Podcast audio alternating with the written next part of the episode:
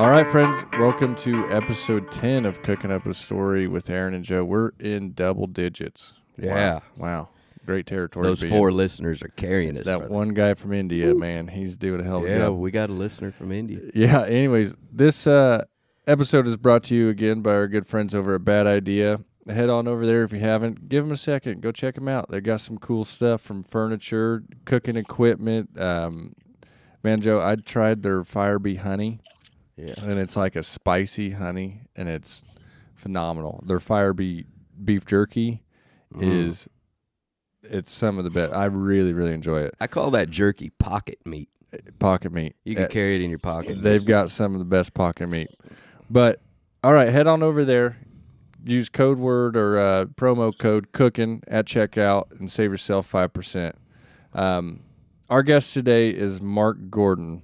This is uh, another one of Joe's buddies here. Um, Joe, do you want to give him an introduction, or you want Mark to just take it away? Hell, I just want Mark to take it away. I mean, he is uh, any man to do a photo shoot with a with a fighting rooster underneath his armpit can probably lead into this all by himself. He don't Yeah. need any help from me. Just so the crowd knows, uh, Joe slapped this book down in front of me, and it's Mark's book. It's the Flatlanders Redneck Epicurus Cooking with Mark Gordon and Friends, and he's got a fighting rooster, a glass of red wine, some some Ain't that a coveralls on. I think that Epicurus is what you got like on your fingernails. Oh, that's You know what it cute. was? It That's was the cuticle. whole, I was trying to explain that to some folks. They would say, "What does that mean?" And I said, "Well, it's," and, and they're looking at me the way I look, and I said, "Well, you see, it's the juxtaposition of the two things," and and they're thinking, "I, I don't even think you used that word right." yeah, I thought it was that deal that they push back on your fingernails. Uh, How would you know? it Sounds like you've had a pedicure. I've hung around. We're episode ten of talking about pedicures and shit. I've just about got this whole fingernail deal figured out. So, uh, Mark, Yes, tell sir. tell the four listeners we got one in Texas, one in Indiana. I understand that we uh we've got one in India We've got one in India. And and a small village up by the Arctic Circle. We got a listener. So these people are really. I really want to talk to them too. Yeah, Yeah. yeah, Well, we're not sure it's actually actually a person. It might be one of them bots. But tell the listeners why everybody should love you. God, you know what? That's that's like taking a going for a job interview. Have you ever been on one of them where they say, uh, "Tell me all the things that you're so great at," and and you're all ready for that, and then they say, "Well, tell me the stuff you really suck at." Mm, You know, it's, it's that's hard to come up with. we I, don't- I don't know if anybody should love me, but they should. uh I don't know. They should spend a minute with me. Yeah. I. So so who is Mark Gordon? Tell us a little bit about yourself. Where are you from? Uh, What you been up to? Well, up here, uh, I'm known as the Flatlander, but uh, until I moved here, I didn't know there was such a thing. Ev- everywhere, you know, everybody where I come from is a Flatlander. and, uh, and, and we- explain explain this from the guest because before this episode, Joe looks at me and goes, "You know what a flatlander is, don't you?" And I was like, You'd uh, kind of have to know what geography, you know, the geography of this area up here. But anybody that is on the other side of the Black River is a Flatlander, and that's you're out of the hills at that point. out of the hills. That's somebody that lives on when flat when the people yeah when the people from discovery channel come here they they wrote in our contract they were so afraid that we were going to say something racist or or inappropriate or something about one of the groups that don't want to be talked about. Hmm and uh, i said i said you do realize that they're calling me the flatlander i said that that's like bless your heart that ain't a good thing. I Yeah. said, that's, I, you know, that's just that's like being called one of the words with an initial in the front of it. So as uh, they, if they hate me just where I'm from. So you know Shane Lynn, his his boy Lawson that we're friends Yeah. with. You know, anytime Lawson does something silly, Shane says that's because he's half Flatlander. Oh, ah, Yeah. yeah, that's derogatory, man. yeah. That's straight up mean. I, you know, I just took it and embraced it. You know, Yeah. when when I had my restaurant, uh, they were all calling me a, a Flatlander. So me and Robin was sitting there, and I said, "Let's let's call it the Highlander." You know, we're like the, the high end Flatlanders here. They didn't get it. so uh, a, a bunch of people wouldn't know and i think me and aaron has talked about this before but Bentonville and where we're living here in Northwest Arkansas is completely different than the rest of the state of Arkansas. It's for all kinds of reasons. Uh, quantity of bicycles, uh, crazy artwork, uh, high end airplanes, and electric vehicles. But it's also different that, you know, the Ozarks used to be a place to where whenever you moved there, you had to be completely vetted by the people before they would bring you in. And Oh, absolutely. and uh, you know, I, I wonder about the folks now who are moving in from Chicago and all across the country. They they don't got a clue what it's like when you get past this Northwest Arkansas and you ease on into that that area of the country where where Mark's at. Now, let me tell you, they're all kind people, and I've made some great friends over there. But I come in w- with a guy that was already popular. Yeah. Now, if you move to town, like Mark, who did you know when you moved to the Ozarks? Did you know anybody? Crowbar Russell. Crowbar Yeah, your- Russell. Your first job when you move here is to try to assimilate. Uh, had I not made friends, well, I was already friends with Crowbar, but it, had I not hung out with him and and and got brought into the circle, I would still be uh, an outsider. You know, I see people that move here from the north, and they say, "Oh, I've been here 40 years," and I say, "Well, you still ain't from here, I promise you." Yeah. Who? But Okay, he- explain who Crowbar Russell is. I think it's the, the large Crowbar character. Russell was uh he he was from here. He was an outlaw. He was one of the probably one of the best storytellers to ever live. He had a story about everything. He had uh he started out with um outdoor shows. Uh he's been on Crowbar and Jason. Crowbar and Jason had uh, Ozark Outdoors, and Jason is a funny guy too, hilarious.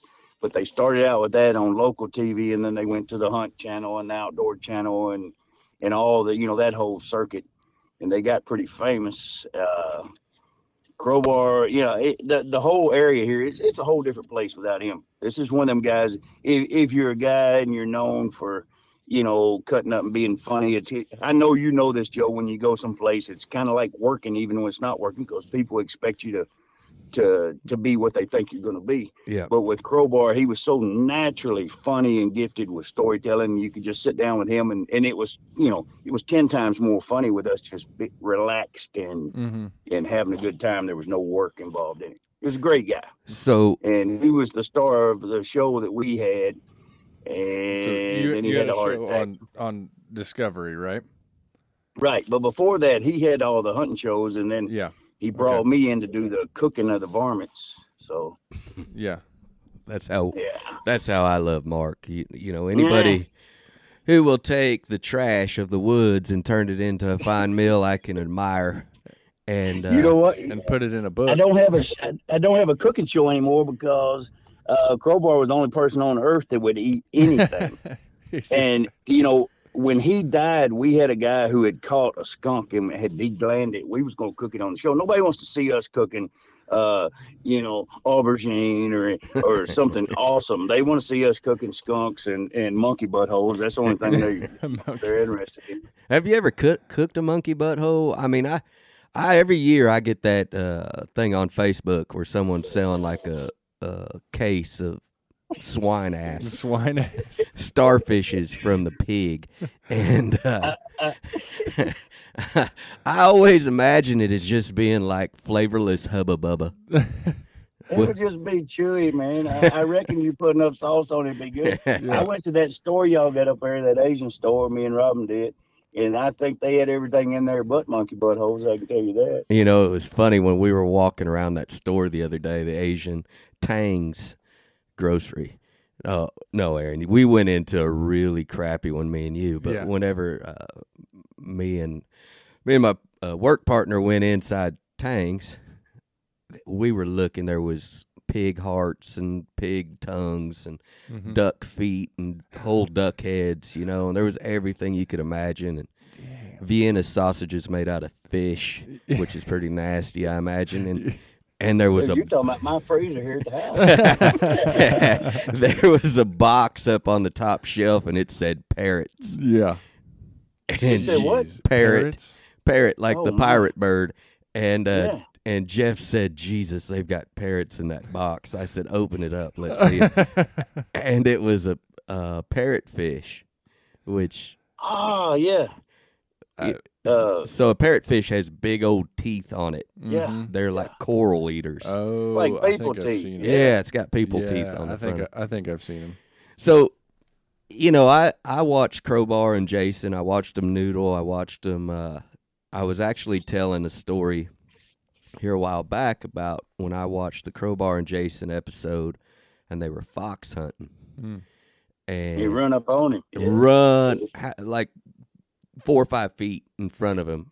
And I don't know if it was Jason or Crowbar that took the shot, but just wadded up this fox. And the deal with foxes is, is if you shoot one of them, you're bound to shoot the second one Mm. because they kind of pair up for a while. Yeah, Um, they're uh, they're good parents. gotcha. They'll hang out, but yeah, so if you shoot that first one, the second one will be right around the corner, so you hold tight and then you and you'll run across it.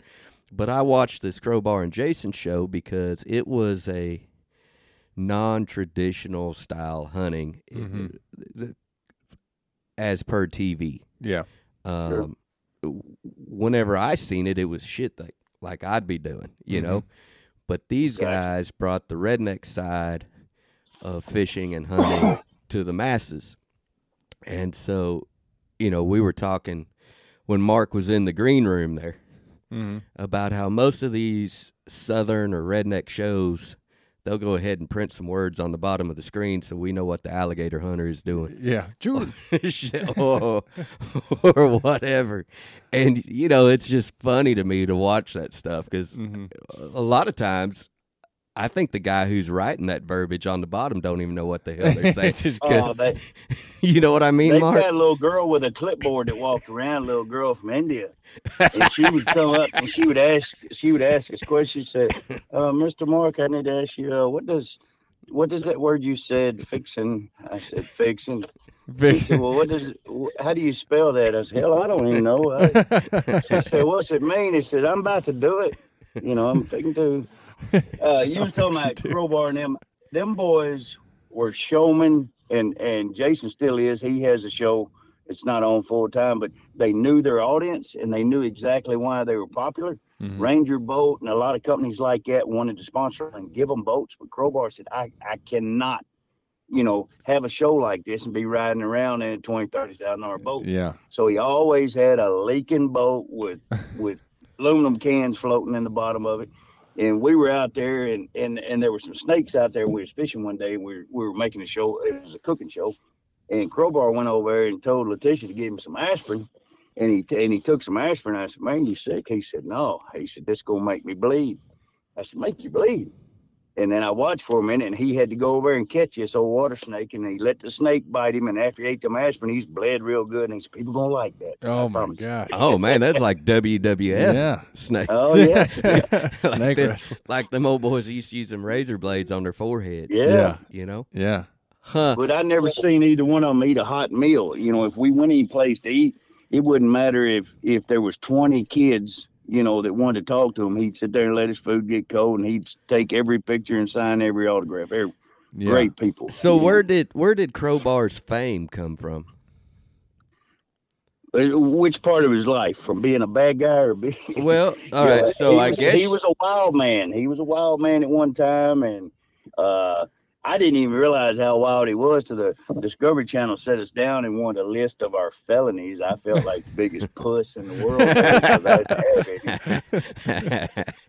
then it became a bragging thing. Well, I got twenty-seven. Well, I got fourteen. You know. Oh my god. Did you know that in Texas it's a felony to have more than seven dildos?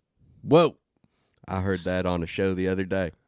How'd they come up with a number like that? Well, I, I don't know, but I would really feel bad if I was in the can and everybody's telling war stories on what they did. I said my wife, my wife was lonely. She had seven dildos while they searched her house, and I got ten years, Oh and only God. three Oh, had God. batteries in them. oh my god.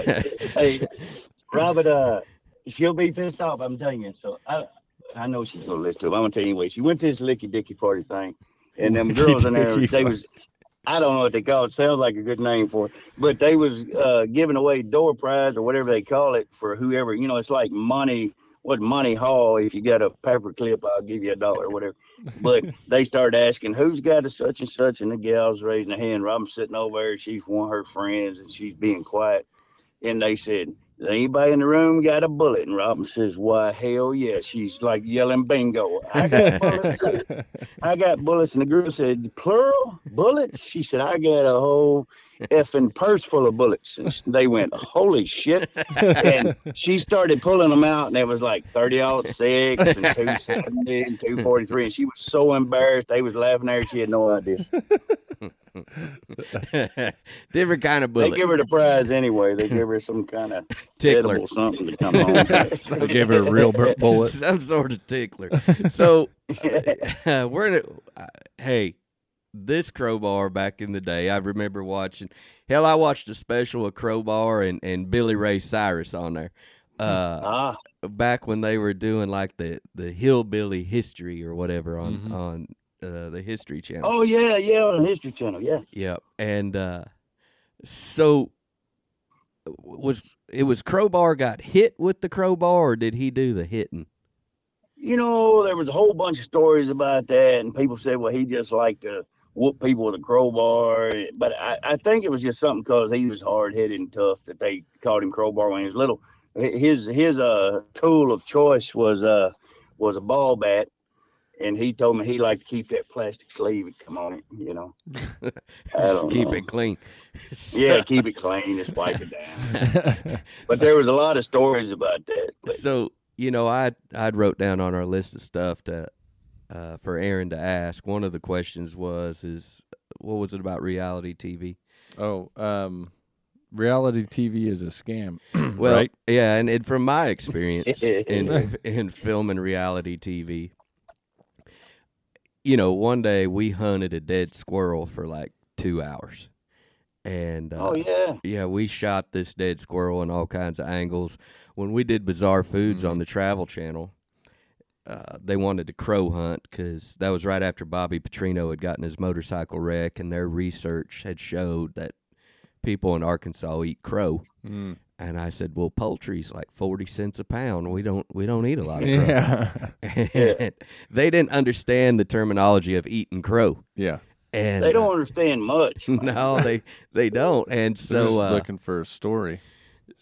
So whenever whenever uh whenever we were filming it so i've got i got uh phyllis spears to come in and cook crow for us and that particular day it was super foggy outside there was no crows flying we loaded up in the truck they said what does it take to shoot crows i said it takes a trip to cabela's and we loaded Yeah. up and we went to Cabela's, and me and Joe Martinez grabbed a couple shopping carts, and we filled it through full of everything that we wanted, and none of it pertained to crows, you know. and we spent I don't know a couple grand there at Cabela's. Oh yeah, they gonna pay for it. yeah. and come back, and uh, we come back and set up crow decoys and owls, and we had coyote calls, and we were sitting in a double bull blind out there, and uh, finally Phyllis had brought her own crow, and she brought a couple crows that weren't cleaned yet. hmm So we would throw them up in the air and shoot them so it looked good on TV. Yeah. But we did every, I mean for 3 weeks we filmed a reality show one time that was supposed to be uh, the squirrel version of like Duck Dynasty. Yeah. Oh, but that'd be great. well, it, it would have been, but we went through the whole woke version of this and so it was um, Oh yeah, it was uh what what's those words that I'm looking for? How, that uh, we can't say. no, no, not those ones. I'll name them for you. um what's what is the deal aaron you know these words it's uh inclusion and what what's the other Ah, politically yeah, correct? yeah, yeah, yeah. but inclusion what's the other one Mm. uh, all right so it's it's one of those deals to where yeah it's like a, a wonderland type Mhm. deal to where everybody's Yeah. equal and all of this stuff that Yeah. will never happen it's never happened for it don't happen in dogs cats lizards nothing hmm but you, they think because we got a thumb, all of a sudden everybody could be equal. That's just kind of crazy. So, anyways, they had us going on a a gay bicycle ride, and Aaron, you know how much I like riding bicycles, Yeah. and uh, So they put spooky spokes, glow in the dark stuff all Fat over the bottom bikes, girls. there. and wanted me to go ride ride bikes with all these gay folks. And I didn't have no problem with them gay folks. I had a problem with that damn bicycle. I wasn't going to ride that bicycle. And they said, "Come on, just ride the bicycle a little bit." I said, "If I ride it a little bit, I might as well ride it ten miles. I ain't gonna ride that damn bicycle." Didn't do it. And then they wanted us to take a dude from India and teach him how to shoot a gun. So I thought Oh, it'd be that'd be cooler if I taught him how to shoot a gun off a horse that had never had a gunshot. on its back. Oh, and that would have been good TV if they would have ran it. Uh-huh. But uh, yeah. so I imagine when you guys were filming Clash of the Ozarks, they probably force fed a whole bunch of stuff that didn't have absolutely anything to do with your real life in it. We thought we was doing a hunting show to begin with, to be honest. And um, then, you know, they had a little girl assigned to each of us that would. Uh, she she kept a notebook on each person and had your clothes that you're wearing. They film everything out of sequence. So Mm. I would get an email or a call, and the girl would say, "I need you to wear your green overalls and your white shirt, and also bring your regular overalls and your brown shirt, that sort of thing." Um, yeah, we didn't we didn't really know what was going on, and and uh, until we watched it, you know, they filmed for six months and made six hours of show. And that's then- because of all that. You know, Aaron, they film countless hours of B roll. Yeah. oh, the B roll is what gets you in trouble. Yeah, You and were talking about getting in trouble there with uh, the squirrel and what have you. On the beginning of that show, there's no deer hanging up there. It's got flies and maggots starting to light on him and all that. And and he just busted up and terrible. And people's writing in how terrible it was for we us to waste meat. and you'd never them- seen them- that deer, had you? No, them B roll guys went up and picked it up off the road. And I said, Did you notice all of his legs was broke to pieces? I said, We wouldn't have wasted no meat. Oh, But if they could find an ugly dog or a snake or a fat girl or anything like that, they go get a picture of it and connect it to us somehow. Did you say a fat girl or a snake? Because in the show that we were filming, I think we Both. had fat, fat girls and snakes. But, but a lot of this B roll, like when we were filming the show that, uh, you know, we went we went through multiple stages, and you know about this, Mark. You they they start the pitch right, and and they start pitching it, and then you get to the sizzle stage, to where they pitch the sizzle, Sure. and uh, and so we went through everything. And whenever I watched, when I watched the sizzle, the house that I lived in, I had never seen that house in my oh, life. Oh, no. Yeah. It was the most ridiculous Oh, barefoot woman in the kitchen bullshit that you could imagine. Oh. And so when I contacted the producer, I said, "Listen, bro, I don't really care if we do one of these TV shows. I'm doing it to help you." And I said, "If you want to make it out to where we're barefoot in the kitchen and all this," I said, "I'm out." yeah. I said, Yeah. you know, if you want to showcase the Ozarks for what it is, I, I said, Right. you can drive around all day and not find this cast that you're looking for. It's make believe. And Right. and I said, so here's here's the deal I'm going to give you.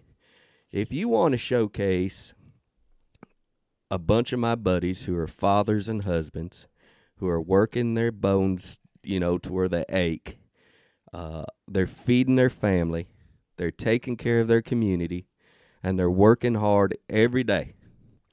I said, I'm all in. I'll film whatever you want. But I said, if you want to drag me through the mud, I can do a little bit of dragging through the mud, Mm-hmm. but don't degrade the community I live in. Sure. Sure. And and you know, Mark, when I first watched, I was pumped up to watch Clash in the Ozarks.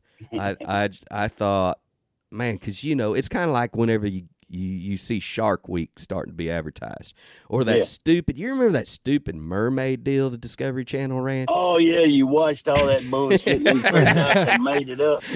I was so excited. I mean, man. I thought I'm like you, Mark. I mean, we got those same kind of brains, and I was thinking, shit, they really They found, found a fucking mermaid. mermaid. you know? finally done it.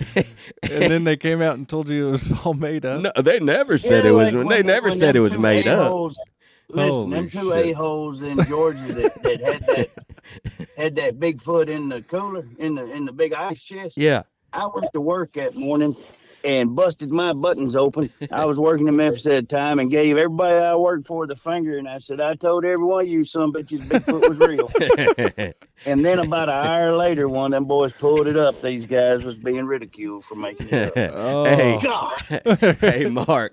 There's a guy. There's a guy up in northern New York. He, I don't know if he's still making YouTube videos or not, but there for a couple weeks, I was on this dude. Man, he had these videos of Bigfoot, Mm. The taxidermist guy, the little creepy taxidermist dude. the dude He, he, had the he- head and the feet. And all yeah, and he trained dogs and whatnot. Had Yeah, like yeah, a yeah. raven inside there. In the you watch that guy?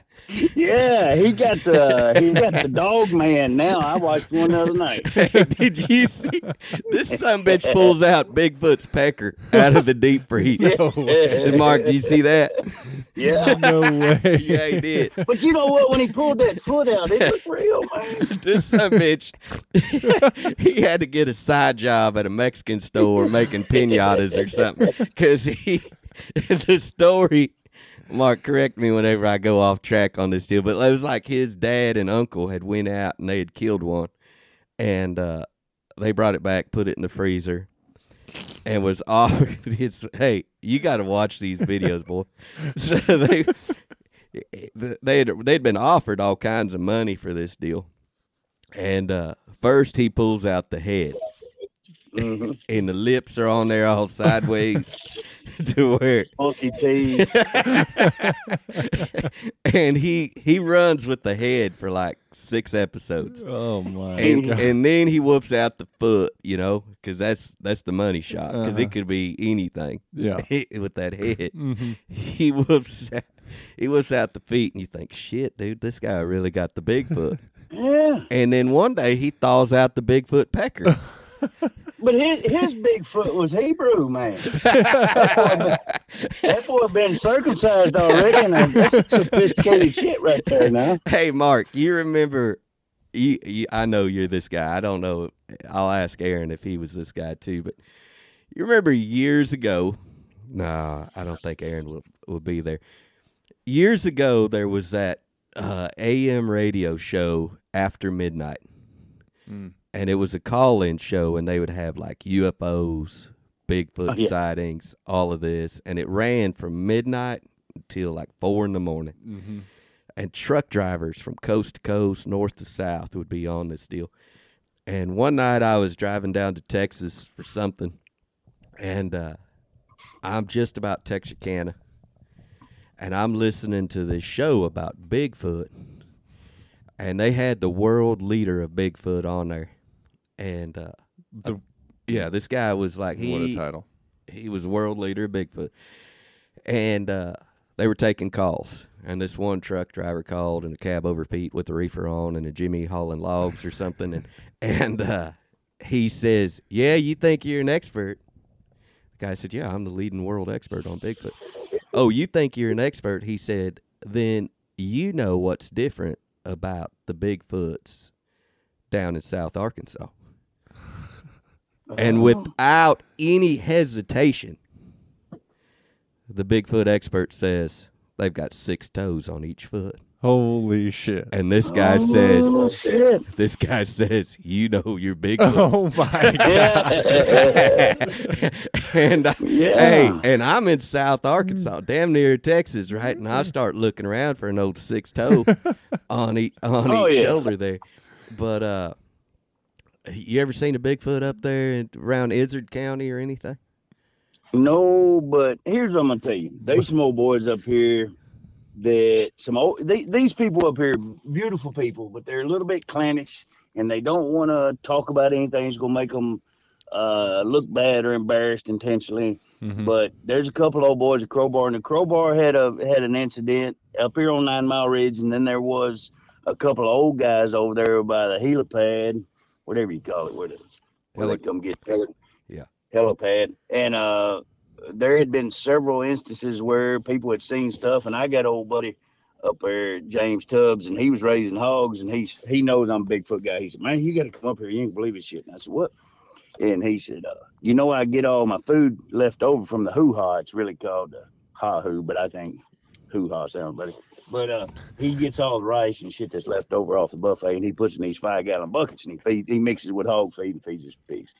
When he come up here one day, I mean, he called me to come over here and look, and all the lids was off of these five gallon buckets, and the food was gone. And there was some big feet print around there. Wasn't no teeth mark on the lids. I said, hell, I can't get them off with a with a big old screwdriver or pipe wrench.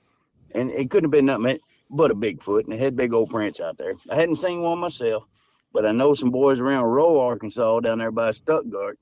Uh, you know, kind of fellas that wouldn't lie, you know, really religious, upstanding guys that, that said they had seen them. I, th- you know, there's, I think the average guy, even though we've hunted and fished our whole life, I don't hardly ever get off of some type of road more than a half a mile. So Bigfoot could be just past that. I wouldn't know it. Yeah, I've always thought them Anything Bigfoots could lived at five eighths of a mile off the dirt road. Oh yeah, yeah. I There's uh, hundreds of thousands of acres out there. Yeah. You know, uh, so let me think about proper names on this deal. All right, so I have a guy, and I don't know, Mark, I may have told you this one about Bigfoot, but I know a guy named Calvin, and Calvin lives in British Columbia, and he's uh, one of Canada's biggest fur buyers.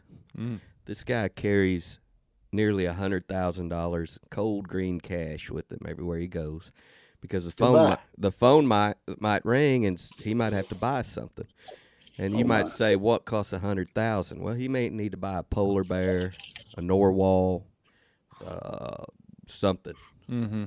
and so he'll fly wherever he has to fly and buy it off of the natives up in Alaska and the Arctic. So we were sitting out here in the backyard one evening. Calvin from British Columbia. I know that sounds weird, Mhm. but we had Calvin, we had an Australian chick, a dude from Louisiana named Gator, a Mexican from Hiwasse, Arkansas, Oh man. and uh, some random people. And I know one of one of our four listeners will remember this story. Calvin was really quiet. He was listening to everything. We uh we had John Odell in the backyard and he's the only man to ever shoot every North American squirrel. Made the cover of Outdoor Life. Really? Huh. Yeah. And so uh everybody had told their story and I said, "Calvin, you got any stories?" "No, I don't have nothing." I said, "Come on, Calvin, you got a story." And he says, "Y'all want to hear about Bigfoot?" Hell yes. and so Calvin tells me, and I've never told you this, Aaron, but Calvin tells about how the trappers working a wolf line up in Canada, mm-hmm. they desperately needed the support of the old Sasquatch, the Bigfoot, Mm-hmm. because the Bigfoot would go and he'd kind of ensure that the only thing that was hitting that trap line was the wolves. He'd run off everything else because I didn't know it at the time. Now I'm kind of an expert. Bigfoots love eating wolf. They love wolf. They love eating wolf. And uh, this particular day, these trappers went up to their wolf line and they had caught a baby Bigfoot in it. And Calvin reminded us that a baby Bigfoot, I mean, these things, if there is such a thing, they're going to be. Don't ruin the story, Joe. Keep talking. these things are a baby Bigfoot Six foot. no, Aaron, this is going to blow your mind. You never thought It's of a this. This it's a toddler. So your paradigm tells you that a Bigfoot is always just standing up or walking. Mm-hmm. No, a baby Bigfoot has to crawl. Mm-hmm.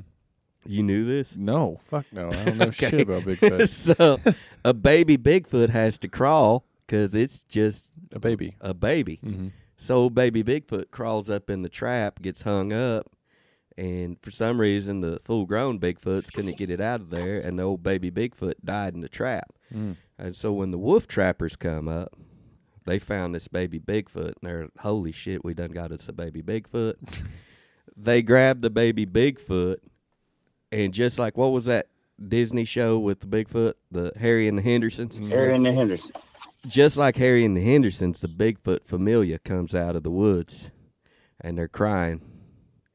And so he goes to hand off the baby Bigfoot to the family. and they just turn and walk away. So what does he do? The same thing. Even there's Canadian rednecks. He takes the Bigfoot, brings it back, and throws it in the freezer.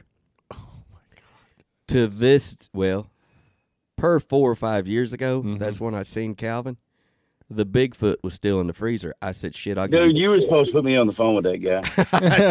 that's, the, that's the whole reason I'm here, folks. I know this story. I I would offer Calvin ten thousand green cash dollars To go, yeah. to have it because you know it wasn't that long ago 20 25 years ago you could be driving around and in a parking lot of like a harps grocery or an iga there'd be a 53 foot trailer and inside of it would be a stuffed shark the world's largest there would be an alligator in there some stuffed snakes mm-hmm. whatever you give them a buck you, you ever go into one of those deals mark where they'd have that I'm, I'm listening real intently because I think you things talk about the frozen Bigfoot. so Is supposedly that what you things say? no i just thought that if i owned the They big brought him to Memphis, son. They brought him. He was up under ice. if I I've seen him twice. He disappeared. they went around. You went in a trailer. You paid two or three dollars. Went up in there, and he froze up in some ice. He had his hand up like, "Don't shoot me again." He was shot in the eye, and he was shot in the chest, and his Peter. Everything was right there for everybody to see. that's the same one they had down. That's the same one they bring to all of them riots. They got the, the hands up, don't shoot.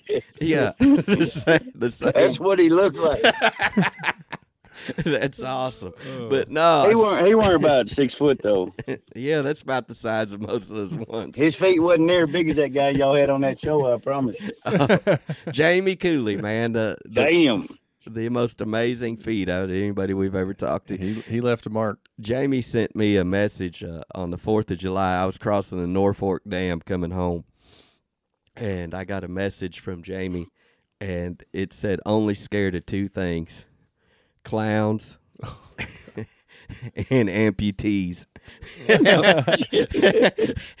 and he sent me a picture of this person that we know via Facebook.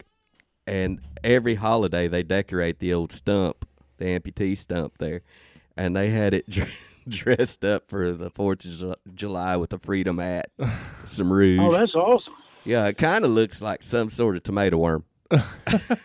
it is what is what it looks like. Uh, I got a question That's for always a story. Whenever I see somebody with a missing finger, missing foot, or leg, whatever, I'm one of them a holes that go up and say, "Hey, man, where where your arm go?" Because I promise you, there's a every effing one of them is a story, man. Do you? There's a story behind every one of them. But you know the aura around them stories is never a pretty color. Mm, It's yeah. uh, it's it's one of those deals to where you know the skill saw went bad. yeah. or that damn PTO shaft got in my way. Uh, so when Jamie was telling this story, this is funny. He says, "You know that woman? She was she's about five foot one, weighed about three sixty. She went to the doctor." And they told her she was diabetic. He says, "Fuck! I could have told her she was diabetic. She wouldn't have even had a copay." and I, oh shit! and I think she stepped on some sort of sharp rock or an old busted walnut shell out there, and an infection caught her, and now she's got that stub. She dresses up for the holidays. That is awesome, Way to make the best of dude. I had an old aunt named Aunt Mamie, and she was mean. God rest her terrible soul. But she was uh when they first she was old country gal, and she used to keep us when we were little. When they first come out with disposals, Uncle Fred put one up in her house, and she dropped a one of them tiny tomatoes up in there or something, and reached in and get it. And it, it knocked the tip off all three of her fingers. Her four fingers was all the same length, man. All to the first knuckle. Oh yeah. She reached right in there after that Tommy toe and was wishing she wouldn't. Dang somebody's got to put that some bitch in reverse. you know, there comes Just, because I just bought. drop a penny in that some it'll stop. you ever installed one of these, Aaron? A Gerber's, yeah. Boy, why don't they just knock that one deal out of the side of that son of a bitch so Uh, you don't have the house flood? Everybody, there's a knockout on the side Mm-hmm. for the one bastard all in America who don't have a dishwasher. And if you don't knock this deal out, your whole damn house floods. Your old lady calls, thinks Oh, yeah. you're an idiot because you couldn't put in this thing after you'd been laying in some sort of gymnastic pose underneath Oh, the it's the damn sink. God. Ooh, I ain't made for underneath the sink. Me, Me neither. me man. neither. What about this? This is, oh, I mean, our topics haven't we haven't even hit them I yet. love it. but one of the most haunting things, you know, Jamie said clowns and amputees. If I really think about what's going to haunt me, it's pulling out. Mark posted a picture of all of his ladies the other day on the Facebook, and I seen it, and you know, I thought, boy, what a beautiful family. Mm-hmm. And then I thought, Jesus Christ, do you know how long the hairball is inside that Oh, shower man. drain? Yeah, it's like a squirrel man. that thing. They make a special tool for it. Rob Yeah. got it for me. And Yeah. they'll pull it out, but nobody tell. Then you got to throw it some which way because if you don't, you got to pick that squirrel off of that thing. Squirrel shit. I'm Disgusting. dealing with an anaconda. This deal, I go to tugging on it, and it's full of pumice. It's got Oh. like 20 mule team borax wrapped around. it. You know, them women use all And kinds. snot. Yeah, It's not. I hope My girl's is clean. Where does all that slimy snot come from? On that? it's all them shower products they use. Like, you know, my daughter, I went in there one day and it looked like some bird had been eating mulberries or something. There was purple shit all over the place. And, you know, one thing, the key to having a happy home is having multiple bathrooms Yeah. Yes. because when you go inside that all woman bathroom, you will slip and fall flat on your ass because a man gets in the shower to take the oil off of him. a woman will get in the shower to put that shit on her. And, you know, if I was to put oil on me, it'd be like I'd put Rain-X all over my whole damn body. And uh, I just don't feel clean, you know? Yeah. You remember that, Mark? You remember that old lava soap back in the day? oh hell yeah, that's good stuff, man. Bo, Always look dirty sitting. You see it on the edge of somebody's counter. Looks look like somebody rubbed it on their butthole. This son of a bitch, this lava had like 900 grit sandpaper inside of it. And They don't make it no more. I shit, I think that COVID knocked it out because it was taking away all your protective layers. See, that would have killed COVID right there. this damn soap, I ain't shitting you. It was like, or is it a pumice stone? Is that what it's called? That thing you knock the callus off your foot with? It's got sand in there or something. This son of a bitch had like fines from the rock quarry inside of it. And you'd go, it don't matter what you got on you. You take that lava and you could give it about three whoop whoops up your arm. and it'd take off the first layer of skin and anything that was involved with it. You'd knock a tattoo off. Listen, if they still had that, all these all these gals walking around would have flip flop ready feet. I promise you. It'd knock a tattoo clean up. Yeah, We ought to to quit using it. Aaron, you ought to do a quick Amazon search and see if we could still purchase a, a bar of lava soap. Lava soap. Lava soap. It ain't good unless it's got black stuff on it, big cracks running through it. Be snotty on one side and cracked on the other. what was the soap that floated in the bathtub? Lifebuoy. no, was it Lifebuoy? I thought. I think it was. I or thought- ivory soap, one of them. it was Did Ivory. ivory float? No, Dove. Maybe. Uh, it may be ivory. Yeah. Yeah. Uh, You ever use any soap for catfish bait? I have not. It's for sale. I've sale. used every other thing on the How planet. how much does a bar of lava go for right now? Oh, uh, three eighty eight at Walmart. Value pack, two for. Oh shit. Yep. That's been out of my life for a long time. Robin They- told me they didn't make it no more when I asked for it. Boy, if you were real good, you'd go in to the shop and they'd have that big old squish deal. The fast oh, yeah, where orange. you squirt sand in your hand. the fast orange. Fast orange is good. It ain't nothing like lava. Fast orange Ooh. has citrus juices inside of it. Oh, there it is. Yeah. So you take the lava right next to that big plastic shop sink that was all Mhm. dirty. Mm-hmm. And you'd get you about one squish of that, and you could knock the grease all the way off up to the elbow, and then you'd grab them good Scott towels, the blue ones. Mm-hmm. Boy, Oh, I got some of them Oh yeah, my dad's a he's a machinist, so I've Scott towels. been around it. I think that Not the lava soap though. Big orange I- is what he had. if your dad's a machinist, he's been around the lava soap. He probably He's has. Yeah, he probably has. You know what? Girls won't use that though, but but my gal's got a different soap for every body part and every special good. they got different soaps, and then when they soap it up, then they put the lotion on it, and then they got some lotion soap and some oil soap and some Joe Jabba and some all that. hey, you know, we've talked on this podcast about my special toilet with the Swash 1000 bidet. Mm. And and if I'm away from it or before I even had it, that's the only way to clean the butthole was to use some of that fancy woman soap inside the shower. And Wait, so wait. I've cleaned my butt with like kiwis and almond. I've cleaned it Oh, with, yeah. with hair and tail or mane and tail or whatever they had in there. The people who invent shampoo ingredients, like you can mix any two, like a nut and a fruit, Mm-hmm. women will buy it to wash their hair. Oh yeah, mm-hmm. they just making shit up. Macadamia, raspberry. hey, look here. You was talking about that bidet. Did you ever see that commercial that was on Facebook for a while where they have that delicious peach and they put some of that hazelnut stuff on there and they put it up to that that butt washing thing and it just it just blasts that that so I mean that uh you can knock the fur right off a peach. that fake poo off there. Well, here's where I was sitting there with Rob one night, and I said, you know, that's all good, but where in the hell's that poo go? I said that would be all over your twig and berries if it got that kind of blast on it. we call it orange peel. It's a it's a form it's a form of texture. Not like when you go to the Mexican restaurant and it looks like an uh, an adobe hut inside there. This is just like a light light texture, Uh, a level three finish Level three. on that. Hey, I don't know if I should even tell this, but since we're talking about women and buttholes and pooping and It splatter- always goes to buttholes and balls. My. I got this buddy of mine who we won't name, but we went and picked him up one morning early to go fishing, and we're driving down the road, and he said, "Boys, I had a nightmare last night." I said, "Yeah, what happened?" He said, "Man, I was having a dream that my guts were boiling real bad." And he says, "I went into the bathroom, I sat on the toilet."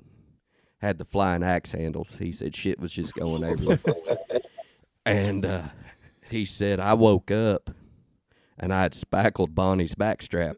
Oh my god! so he had accidentally, in his In dream, his dream, he was pooping. Shit in his sleep. yeah, he shit all over his old lady's back while he was sleeping.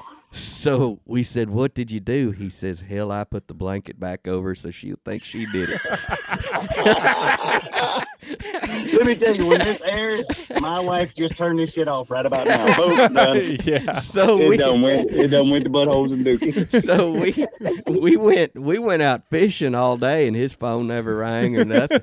The next day I called him. I said, "Man, how'd that deal work out?" He said, "Dude, I got home. The sheets were changed. Bonnie had done cooked dinner." He said she thought she had shit herself. yeah. Mercy Yeah. sakes.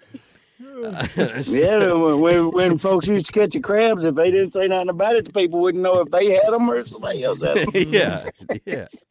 So where were we before we got all disturbed? Holy Oh, it always goes there. That was great. I Um, think Mark's calling us from his sound booth. Yeah, he's sitting in the truck. He's stepping outside Man, to I, take a I pee. got this AC on. I said, "Listen, man, I didn't know it was gonna be like I shaved and Oh, put you on look my good. shade and- No, from yeah, all, I'm, yeah. yeah, I from wish here, people could see me. no, from here you look great. By great. the way, I'm not fat since y'all can't see me. Yeah. I'm svelte. Hey, you know the other the other the other day. Well, when we were in Alaska, we had a couple guys that was getting seasick, and I had bought some patches just to give out to people, just so they want to get seasick. And I was reading the box, and you know those patches go right behind your ear. Mm. But what I didn't Yeah. know is you could also stick them on your navel. Mm. What? supposedly you could stick it on your navel and it'll do the same In the stuff. hole or cover the hole? Well, so I thought, shit, I'm here to party, so I stuck one over over my old navel, and when I pulled it out, it had a caterpillar on it. A sweatshirt caterpillar. yeah, yeah, it was kind of uh, gray and navy blue. And, uh, you ever wonder that old belly button on a full grown man? I'm saying one that wears extra large or better. That son of a bitch is like a set of sheep shears. Catches everything. You got to pour that boy full of uh, peroxide every now and then. Yeah, I ain't- Pull it out. Boy, you know what? We always talk about have you ever seen your butthole? I don't even know what's in my damn belly button. Uh, there was one time I put my pinky in there and I touched some sort of nerve ending, and it's like I had touched a damn barbed wire electric fence or Oh, something. Yeah, Just in shocked the the bottom of there. Yeah, Yes, you been sir. inside that deal, Mark. Yeah, yeah. I'm a big boy, man. I'm about an inch and a half up in there. you put a golf ball in that son of a bitch. Yeah, I felt nasty just going up in there. Yeah, I know what you're talking. It's almost like it needs its own channel. When you stick your finger inside you, you ever stick your finger in your belly button? Yes. Do you? How do you clean that deal? Mine's on a cave. Mine is. That son of bitch. It kind of looks like a. Uh, it's almost whistling like a hat. Like a, I got a half a dozen dimes in mine just in case I need to make a call, man. Gotta pay the toll. Mark's belly button looks like he works at Sonic. He's just handing out change with that. Deal. Yeah, I just, I just paint your roll, y'all. You're changing 38 cents. oh Lord! Tell me about when you go in your belly button, Aaron. Mine, if I wear a cotton shirt, hundred percent, it's full of lint. I've got a hairy chest, and it's like the lint collector. I mean, my chest hair rubs my shirt all day, and it just funnels itself. You think there's a magnet in there? Eh, there's something in there? There's that- something. There's always a little lint ball in my belly button. I I mean, I got a hairy chest. So yeah, no, my wife doesn't listen. Uh, She ain't one of our four listeners, but yeah, I've been with a couple women in my life, yeah. What? and uh, I ain't never like I've been all over that woman. Even to my wife, I've been all around her. Yeah. Uh, damn near all around her. There's certain places I still ain't seen after 25 years. I don't believe it. No, I swear to God. Like, well, one time when she was asleep and the moon was full, You got the flashlight out. I had that cell phone working. but uh, I ain't never seen a woman with lint in their old belly button. Do they collect I it? ain't neither. I think it's a hair thing. I think think one they- of them special soaps they they do with that. It just it- falls out. It's they put that One of them soaps soap is a belly button soap, I think. Yeah. belly buttons. there. I, I mean, I'm super curious now. I guarantee you. You know, Jamie Cooley sent me a deal on the Fourth of July that he said he had found a website that he was going to send in some pictures of his feet and and see if they would accept him because there's foot models out there that's making two hundred and fifty thousand dollars a year off selling pictures of their feet. Man. And so that deal's already With probably good feet, yeah. well, he was going to go for the dominatrix feet, you Yeah. know, because he said that he's got a, uh, The ogre feet. oh, what do you call it? Uh, double arches. Yeah. So it's kind of like if you were to stick a, a Play-Doh foot on top of a camelback. he's Oh, he's my. got peaks and valleys Yeah. in his heel, but maybe Hey, there's There'll an a opportunity. Bigfoot model and walk in mud and we make cash, we'll make money. Well, Yeah. I'm thinking there's probably an opportunity for us to just start bellybutton.com. I mean, I've got some decent looking feet here. We could uh bellybutton.com. yeah, we just start selling pictures. of Oh, nasty ass Hey, belly button. Whatever it takes. Belly button be feet. We can pay for this podcast. yeah, this. hey, look at this one here. It's got a maple bar in it.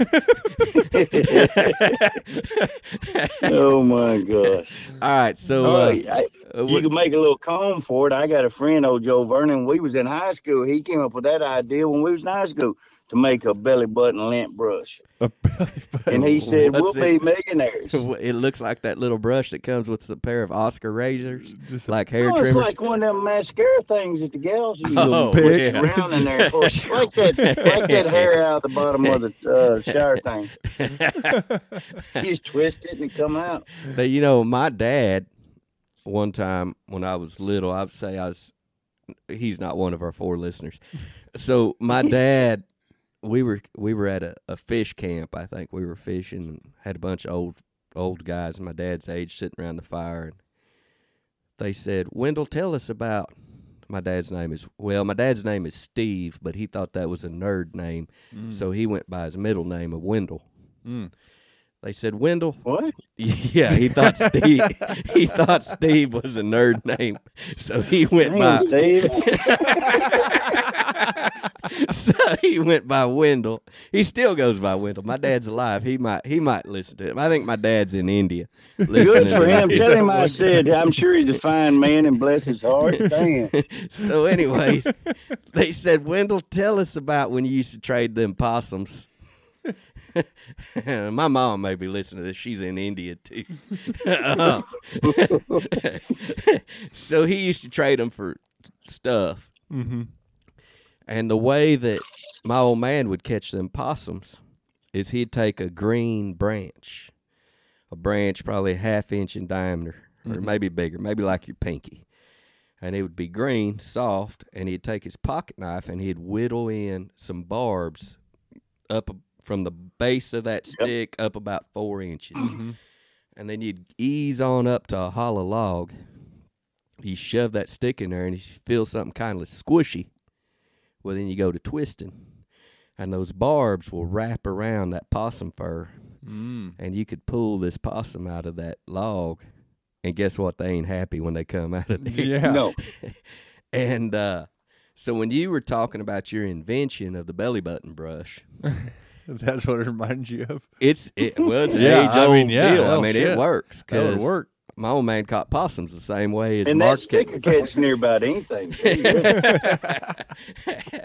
That's a real thing. My dad said they did that to rabbits and stuff. He said he didn't want to accidentally pull a skunk out. yeah, you get an old stinky on the end of your stick. By God, that's trouble. Yep. Ooh, it'd be Yep. a bad day. All right, ask One a, in the stink. ask a question. All right, Mark, here we go. Uh, all right. secrets of a good meal. You got your cookbook here. Let's hear some secrets.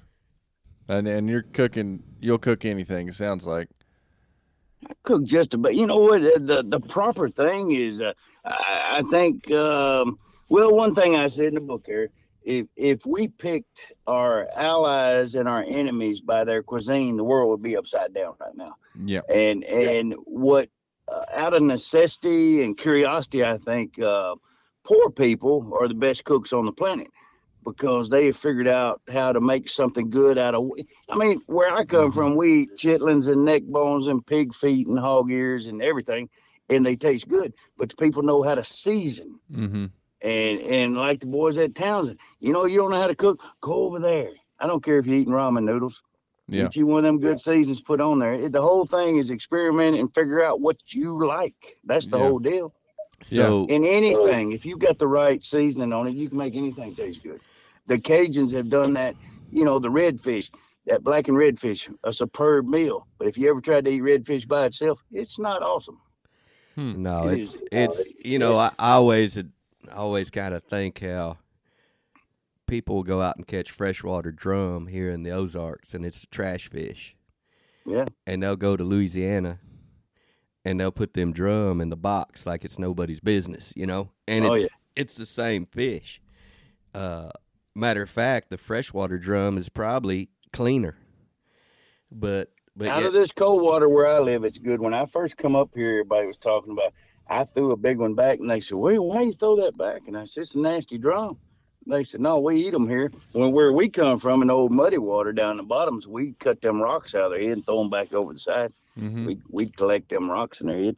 But when I ate Yeah. them out of this cold water, they were delicious. Yeah, they were good. you know, when you were preaching there a second ago about how we got everything backwards on people and on food, you know, I've been telling folks for a long time we need shorter fences, fences, shorter fences, and longer tables.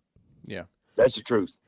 And That's the truth. Yeah, and that goes for all kinds of things. That Mhm. goes, you know, the a couple weeks ago when I was driving through California and I was looking at just mile after mile of crop, and I was thinking, if there was no Mexicans, we ain't eating. Mm-hmm. Oh no. I mean, we're just we're not eating. And you know, when you when you think about it don't matter what kind of food, you could say, Boy, I like Italian food. Guess who's cooking it? Oh, yeah. Mexican. Yeah. The fanciest French restaurants. Mexican. People would be upset if they looked in the kitchen seeing the Mexicans in there. Juan cooks Yeah. every damn thing there is. Yeah. And and so, you know, we were at Shoguns doing the old hot table deal there, you know, making the volcano Mm-hmm. out of the onion and the whole Mhm. nine yards. Old Juan was my Chinaman that night, or Japanese dude. Yeah. And uh, this son bitch still had concrete on his boots. Do you it know? all. and he's in there cooking it. But I, I think about all the effort uh, both parties Mm-hmm. puts into this border deal, and I, and I'm a firm believer in legal immigration. I think everybody should be legal. Mm-hmm. But boys, we ain't doing nothing. We're not doing construction. We're not doing uh, chickens. We're not doing. We're not doing anything agriculture Yeah. without without the migrant workers. And you know, I I'll, I'll also tell you that there was a time in this in this history of America to where that migrant worker who was going out to California, he was from Kansas, he was from Oklahoma, Mm-hmm. He was from Arkansas, and and he was from Mississippi. Um, when the Dust Bowl was happening, the migrant workers who left their home for a better way of living went to California, the Grapes of Wrath, Mm-hmm. Right. and uh, they weren't wanted there. You know why? Because they were dirty and they were uneducated. They weren't Hollywood enough for California. Mm-hmm. Well, You now, stupid bilingual people, man. yeah, yeah, I can't speak Southern, they had to My have them Mexican subtitles. speaks four languages. They- when they got to California, they needed a subtitle, and they, they didn't write fast enough to put them words on a sheet of paper, like whenever Mark Gordon was on his show. but man, we can't do nothing with them, and that's where I thought we need we need bigger tables and smaller fences. Bigger And- tables. Mark, me and you's the same on this. You know, we could sit at the table with anybody Mm-hmm. and have good conversation. And and you may not like Chinese people, but by God, you'll go sit there and eat their food and smile at them the whole time you're eating. Absolutely. Uh, Food brings people together where nothing Yes. else will. Religion, nothing will bring people together like food does. I'm a salesman. If I'm going someplace I've never been before, uh, you know what I'm gonna do? I'm gonna walk in there with a box of donuts and folks gonna give me a minute. Mm-hmm. Yeah. Food is is is the end to everything. I, I never saw that more than when I was in, and it goes along with the food and the bigger tables. When I was over in Italy, uh, fortunately for me, I got to spend some time kind of in a more remote area, less touristy. It was in a small town called Termini. Beautiful place, but every night, and every night you could just hear the the two restaurants in the town just lively until eleven o'clock at night, and dishes banging around. People that sense of community. I mean, there's I, I don't I should have walked down there and just saw how many people were there, but there was probably sounded like twenty people. You could just hear it echoing off the walls, the laughter and the oh yeah, enjoyment, and they're they're up. I mean, from like six to eleven at night, just enjoying each other and and and uh, surrounded by gr- uh, the best food yeah. and just Well, I'll tell you, like Mark's cookbook, on the back of it, it's got the Steaks for Sheepdog logo. Mm. You know, and and that's the organization that I'm a part of, and and uh, this past weekend, you know, we did five six hundred steak dinners for for Mhm. Tulsa Police Department in Tulsa, and the goal behind our organization is bringing people together, and the easiest way to do it is around food. mhm. Um, uh, hell, the easiest way to get a woman is cooking a good dinner for her. yeah. Huh, Oh Mark? yeah. Is that how you got Yes, your sir. wife? Ah, it, it- well, Yeah, I'm gonna say yeah. I, I tried to sell that It's- once. It's a family show, ain't it? Yeah. I was at a bar trying to pick up a woman. it took a while to get her to eat the things that I eat, but now she, you know, she lived in Japan, so she'd eat some weird stuff, but uh, she wasn't a big fan of squirrel and groundhog and all that till she got with me. Yeah, I was at a bar trying to pick up this girl, and I was like, "Just come stay the night." I was like, "Let me cook you breakfast in the morning. It's gonna be great." What'd you It didn't work out out. That's what I'm trying to hear. it didn't work out. She, she wasn't that hungry. No, she was not Uh, hungry. you know, uh, Mark got me on to watching a a YouTube show called Best Food Review Ever. And that is a good one. that it's a fantastic man. I thank you for getting me onto that. But I got another one for you.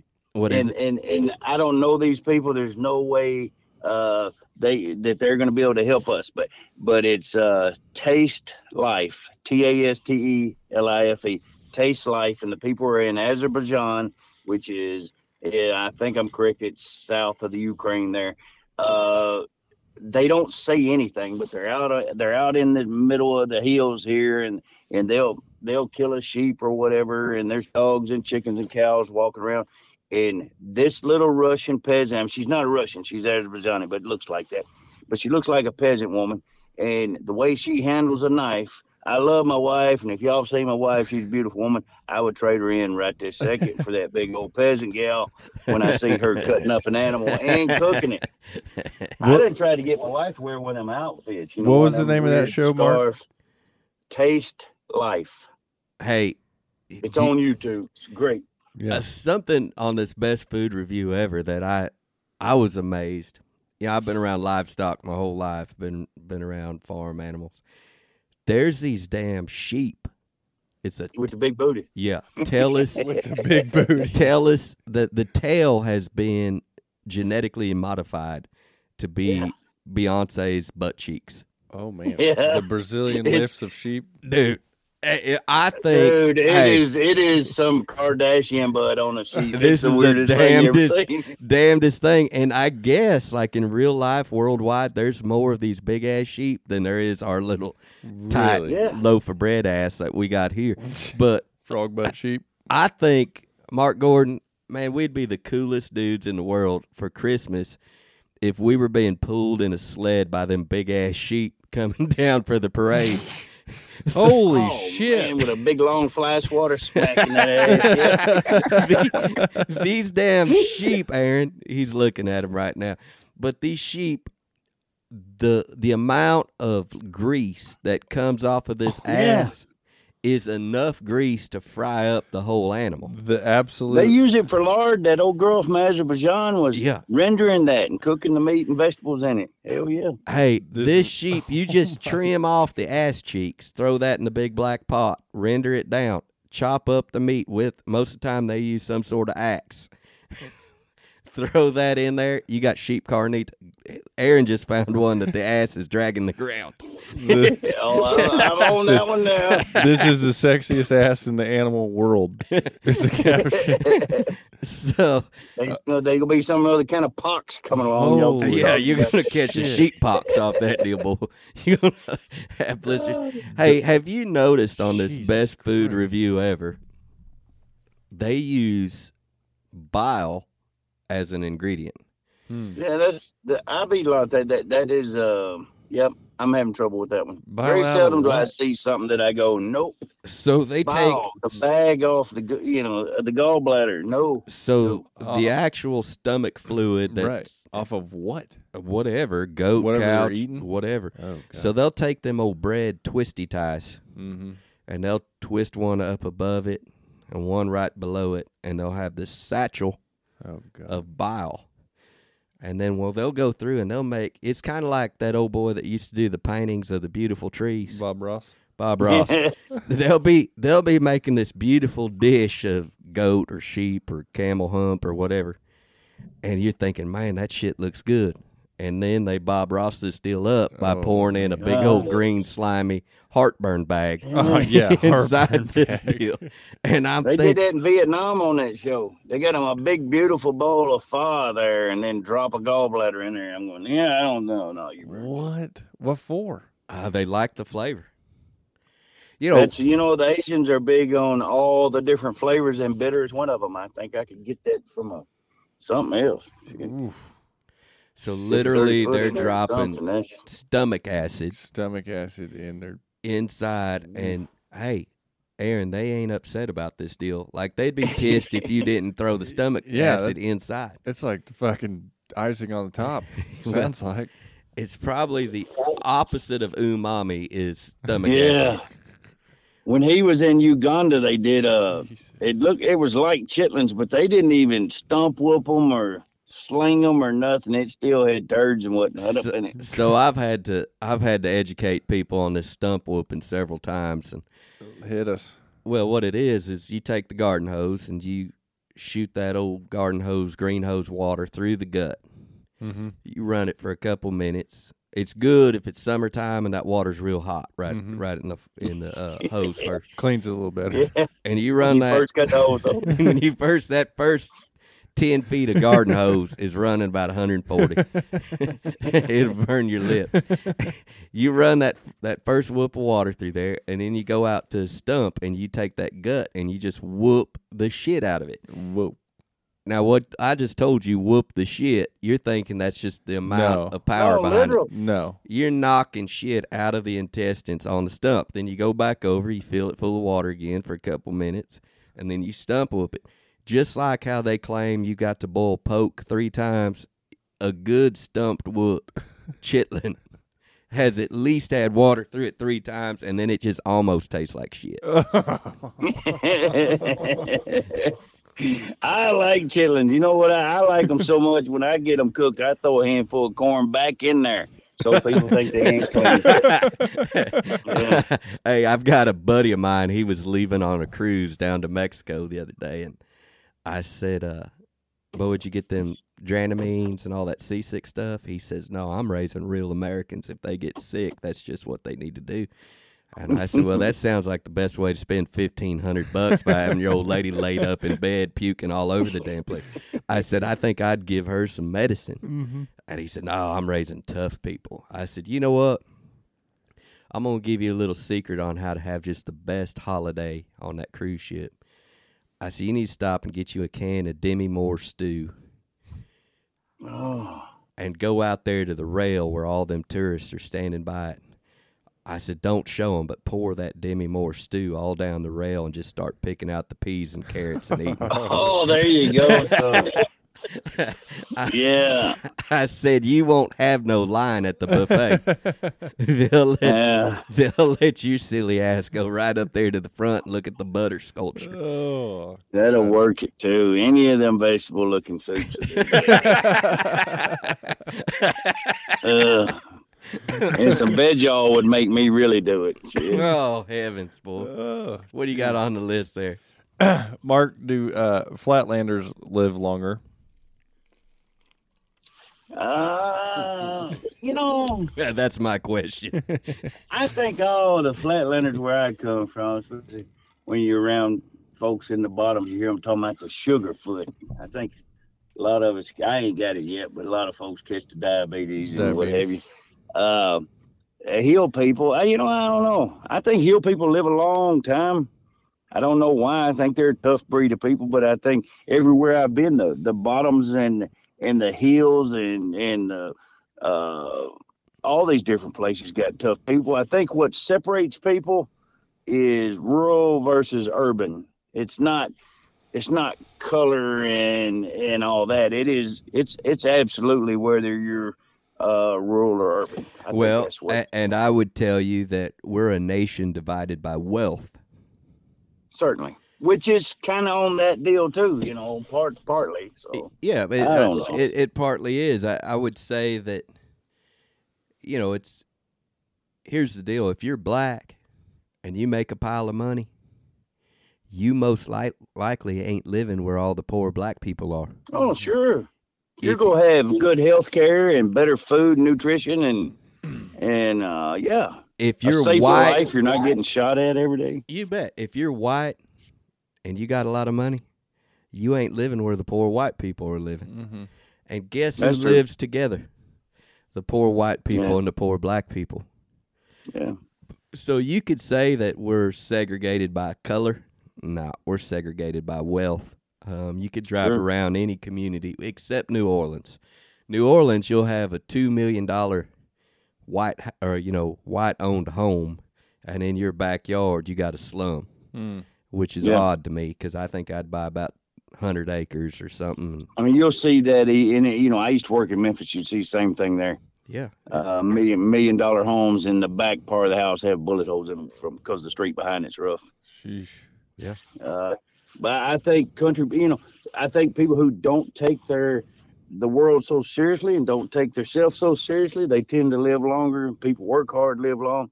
Um, my papa and them, Mama both lived to be 90 years old, but they were country people. You know, Mm-hmm. they ate different. They weren't exposed to everything we were.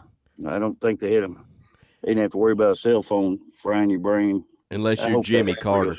Jimmy Carter, you can't kill that son bitch. Oh man, Jimmy Carter's had like brain cancer six different times. He's still doing Habitat for Humanity roofs in southern Arizona or something. Rough. He's helping people. Some, some, they took uh, put that bad karma on some people and gave their, the, them people's good back to him because he's doing good stuff. I know. think he must be a Mason or something. That's he's a 33. he's got, Yeah. he's got something happening with him, boy. He can't kill no Jimmy Carter, man. All the other presidents will fall over. Yeah.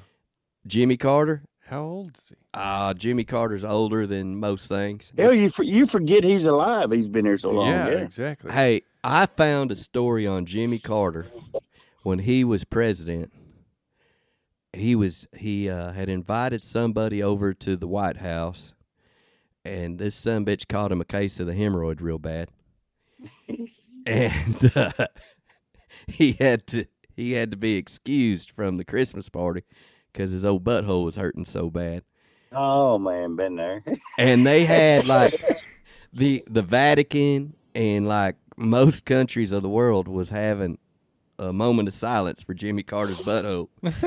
oh my god, man. Well, I mean, you know, that was when people still believed that if there ain't no America, there ain't nothing else. Mm-hmm. You know, Yeah. and uh, for some reason, I don't think they watched Top Top Gun Top number two. but I, I did. Mark, did you watch Top Gun number two? I have not seen it yet. But when you was talking about Jimmy Carter, I do know he uh, he he uh, seen a UFO. That's documented. That's pretty interesting about him. You ever seen one? Uh, I think when I was in Georgia, I was in the army. Me and a boy from Boston was in a hole, and we saw something that, to our uh, twenty-year-old minds, look like an uh, UFO. Two nights in a row. I don't know. The closest. It didn't come down and get us and probe our buttholes or nothing, but we saw it. In the military?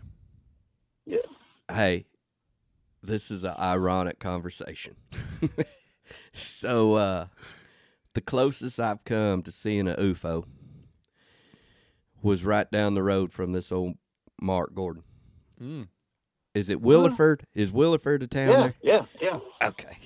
So, me and a buddy of mine had decided we were going to go. We had read in the fish and game manual that there was tiger muskie in the Spring River. I've heard that there are some some pike of some sort. Yeah. Yeah. So it said Tiger Muskie was in the Spring River. So we went online and bought big old Tiger Muskie lures. Mm. And uh, we stopped there. At, first thing we did is we stopped at the Mammoth Spring. And the Mammoth Spring is just bubbling, beautiful cold water out of the ground in, in, in mass quantity. Mm-hmm. Like Nine million gallons per hour on average. Whoa. you know, a pile of water. Up up to fourteen. Whoa. Yeah. Yeah. That's a fact. That's a lot of Olympic swimming pools. Whoa. Some and water. so this thing is boiling water out, and the and the air temperature coming off that water is forty degrees or Crisp. something. You know, it's yeah. Mm. And so I reached down and grabbed me a big old handful, cupped handful of water, and sip on it. And my old buddy Damon standing over there, he said, Hey, did you read this sign? I said, What's it say? He says, Although this water may seem, it's got DDT and all kinds of other shit inside there. And I said, Well, hell, it ain't killing me. So, is the Razorback Inn somewhere around there? Yeah, that's back toward Hardy. Okay, so back towards Hardy, there's a there's a motel called the Razorback Inn, two story deal, little porch on the backside. The toilet was so crooked you had to hold on to the wall, or you were gonna Fall slip over. and slide off this damn. thing. we stayed there for a night. We went out on the hunt for the tiger muskie. Didn't catch it. Well, on the way back, we see a beer flat on this uh, telephone pole, and it says camping ten bucks we pull down this dirt road, turn down, ha- uh, take a right. Old man standing out there, and he says, "Y'all want to camp? Hell yeah!" He said ten dollars. I got showers and everything. So he had built these showers out of pallets, Mm-hmm. and uh, he'd ran some garden hoses. And just like our previous conversation, the first twenty feet of that garden hose was real nice and warm. Oh yeah. After that is over, and there's old brown recluses and Oh yeah. and everything crawling around inside. So we take a shower. I think they may have had a bar of lava soap in there. and it's darker than shit, boy. There ain't a star in the sky. It's dark. And we go looking for a campsite. He said, I own this whole place. You can park anywhere you want, camp. The river's down there. And so Damon, he sets up our camp on this high ground in case the river gets up. And I start us a fire down there.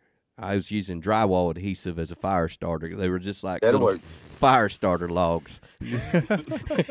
and I set us up a fire, and we tell stories that we'd both heard numerous times, you know. And got late, so we crawl up and get in this tent, and I fall right asleep. All of a sudden, I wake up, and Damon is staring at me, and it's nighttime, but it looks like daytime.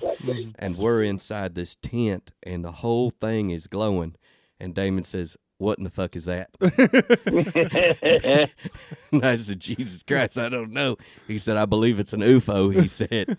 and what it was is Damon had found that high ground right there on the railroad tracks. yeah, yeah, yeah. Oh, oh me. And this old train was coming around the bend, and that headlight on that train was shining right inside of this tent. Well, we were far enough off, he wasn't going to squish us or nothing. So this train goes by, and it's a long time. It's mm-hmm. half a mile, the train. He says, You think we should move the tent? I said, Dude, we're in Williford, Arkansas. There ain't gonna be no more trains. Fuck. Every few minutes, man. There's just train.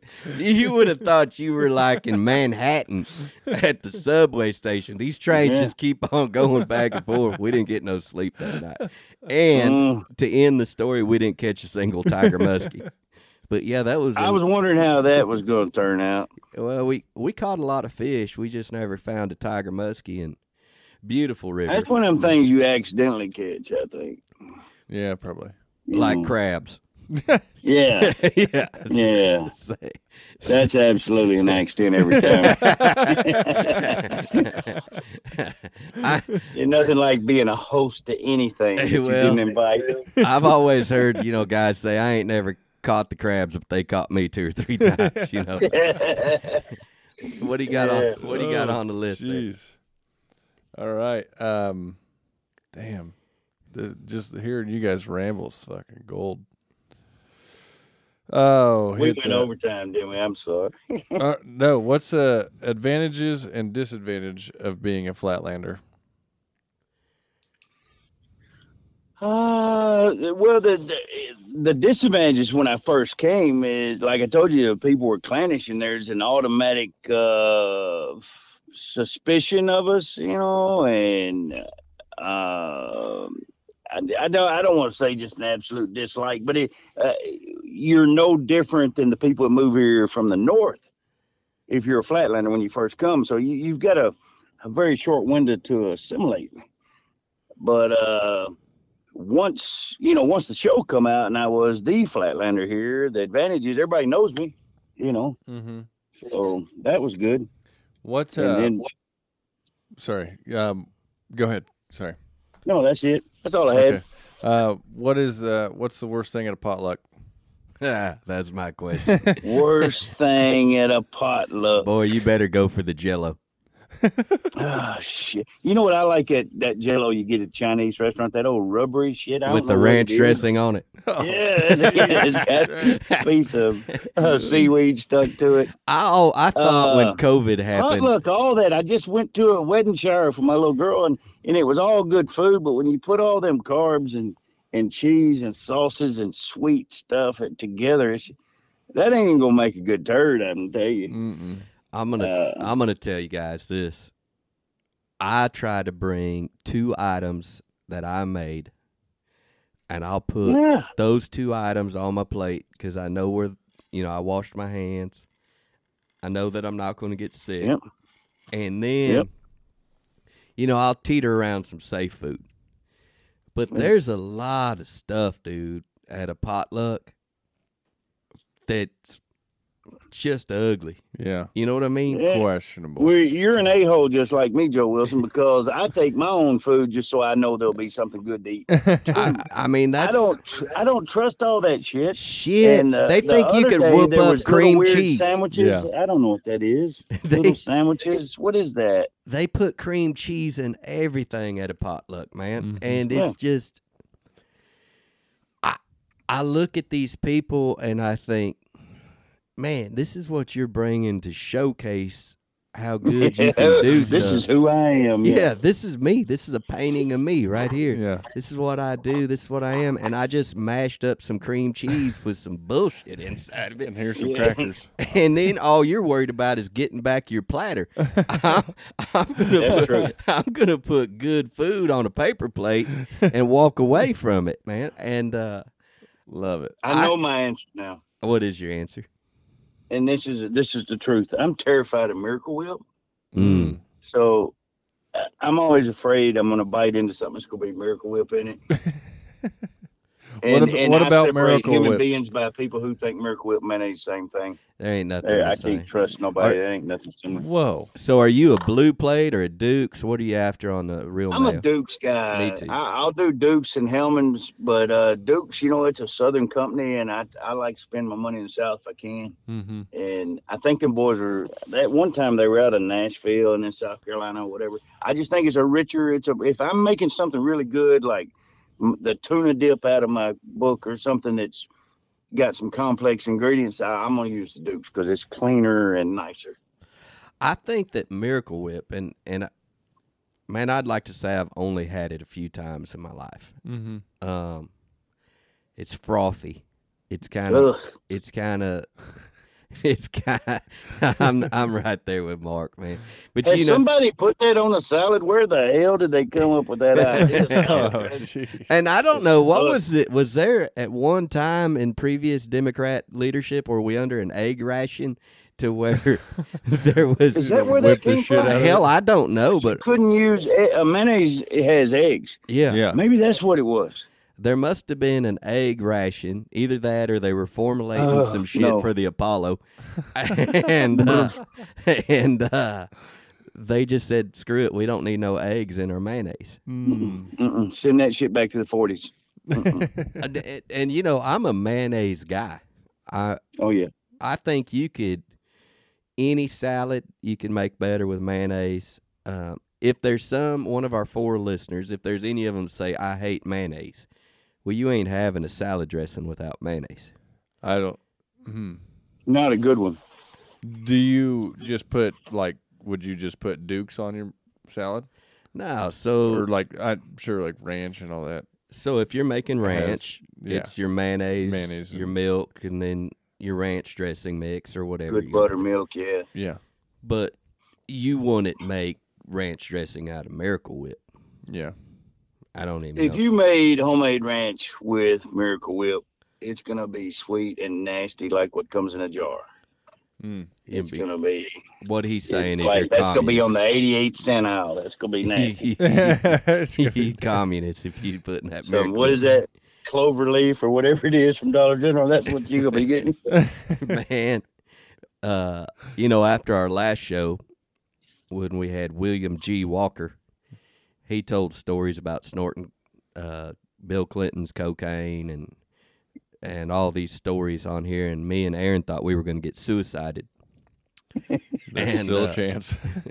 we thought so. Somebody after the show sent because they thought we one of our four listeners thought I was going to get suicided as well, and he sent that deal about that old boy down there at Heifer International. mm-hmm. What's his name, Aaron? Um, Mark. Uh, fuck.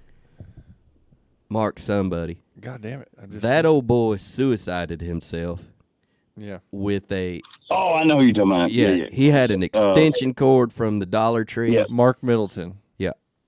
He had an extension cord from the Dollar Tree and a 12 gauge shotgun, and he hung himself and shot himself in the chest. Mm. And then about three weeks later, his assistant she went out paddleboarding, and she also had an extension cord from the Dollar Tree, Mm-hmm. and she had a 14 by 14 by four inch concrete block inside of a, In bag, a bag. that she suicided herself with Drowned herself with. in the Arkansas. Some of them River. tough bastards shot themselves twice in the head. that's, that's I mean, that's when you really want to suicide yourself. So boy, that'd be my luck. One time, oh shit! imagine this. imagine you you work with or you have worked with throughout your career um, hundreds of people, right? Yep. And 39 of them have been suicided. Have have are dead from suicide. I'm gonna say they have a real shitty Christmas party. Like if you're that depressed, There's something. I mean, imagine that. Imagine that. Imagine like you're the common denominator. What do you do?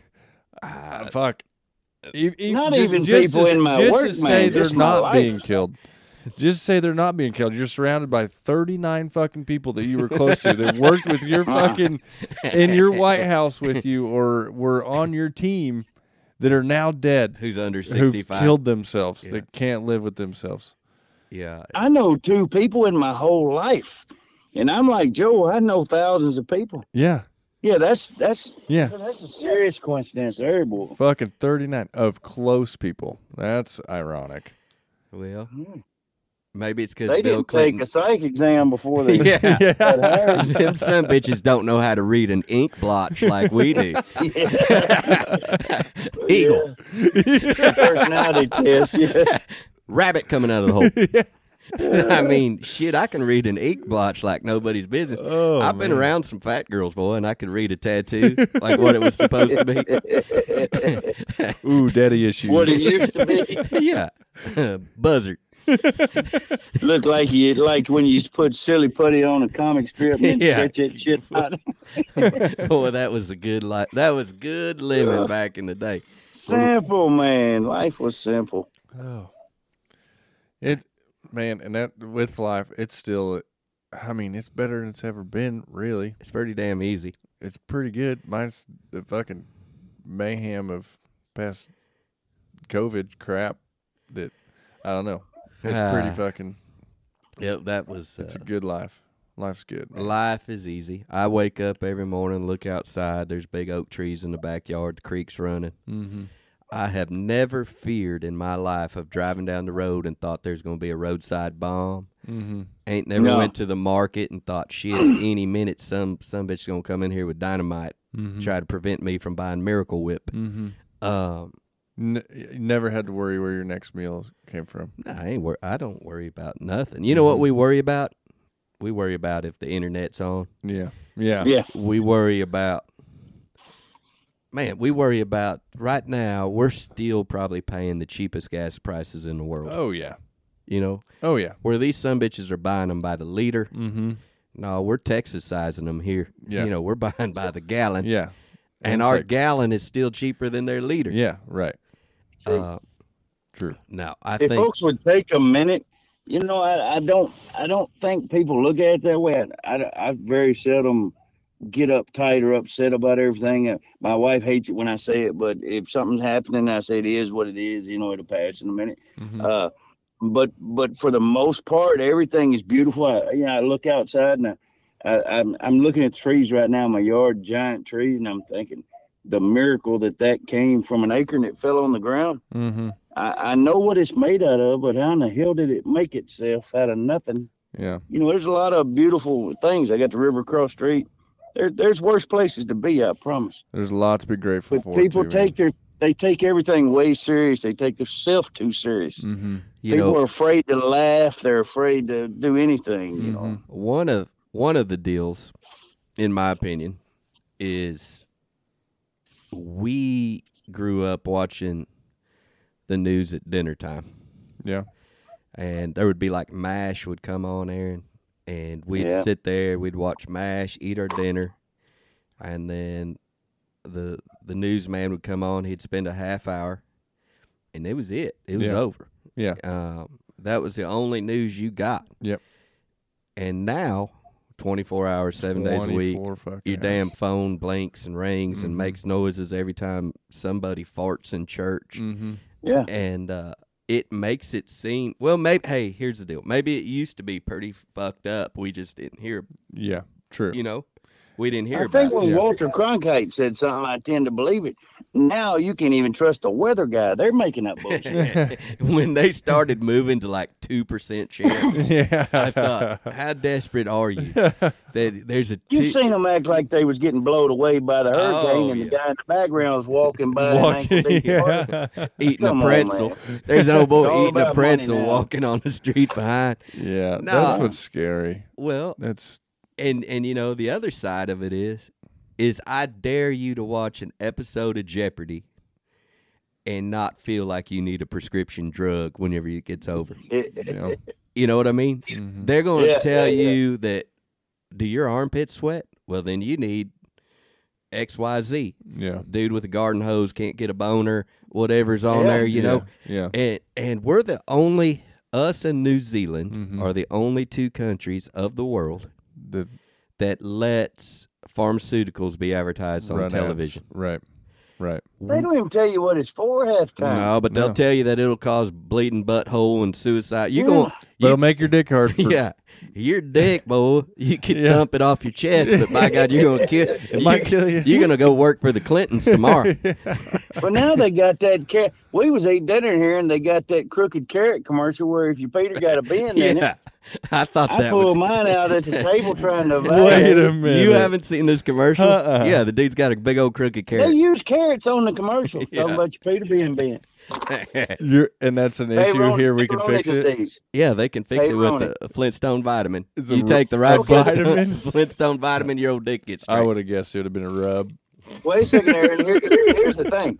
On the commercial, you take this medicine and it may correct your bent penis, but it's it clearly says right after at the end of the commercial that you can't have sex for six months after you do it. Jesus. Hell, do I need that for then? Yeah, it works just fine. Boy, I tell Well, you what, I've get out and take pictures of it. I don't My know. wife likes it. It's a tickler. I've bought an old chimichanga before at a gas station that was selling some, some sex supplies in the back. And from what I could see, that old latex, they like to bend it funky. Yeah. You know? Yeah, fucking A. You got a, cri- a carrot that's been growing around a sycamore root. my, my God, I think that's worth bonus points from what I've seen. Yeah, from what I've seen, a lot of these uh, adult toys. I seen a deal. This is how old I am. I remember years ago watching the Phil Donahue show, and there was a there was a fella on there. This was before blue pills and Mm. crooked carrots. Mhm. This old boy had went to the doctor and he'd got like the Reebok pumps for the tennis shoes Mhm. installed in his Oh, lower no. unit, No, no, no, no. and the pump was right behind his satchel. Mm. yeah, and he hadn't taken out all the air and he was out there marlin fishing like in the gulf and he was in the fighting chair and he was fighting this old marlin and he blew out the passenger side of his of his airbags in his in his penile. and from that point on this dude could stand on one side of the fence and piss her Oh, he, had, he had one of them sharp lefts Uh-huh. that he could just pee right around the fence on the deal. And I don't know what kind of free hotel and dinner they gave him to go on the Donahue show to tell people how crooked his pecker was. But I just Oh, remember he did it. Oh. If anybody, anybody in the world ever in your life calls and says, "Hey, somebody from your past wants to see you on the march," You got no. You got a little baby boy. You're fixing. You're fixing to lose about twelve hundred a month for the last thirty-seven years. and you know what? I, that's crossed my mind that someday I may get that phone call. That's scary. Mm, And I had uh, a vasectomy twenty something years ago, so Yeah. yeah, I could tell that. we all gonna get rich because I'm gonna sue my doctor if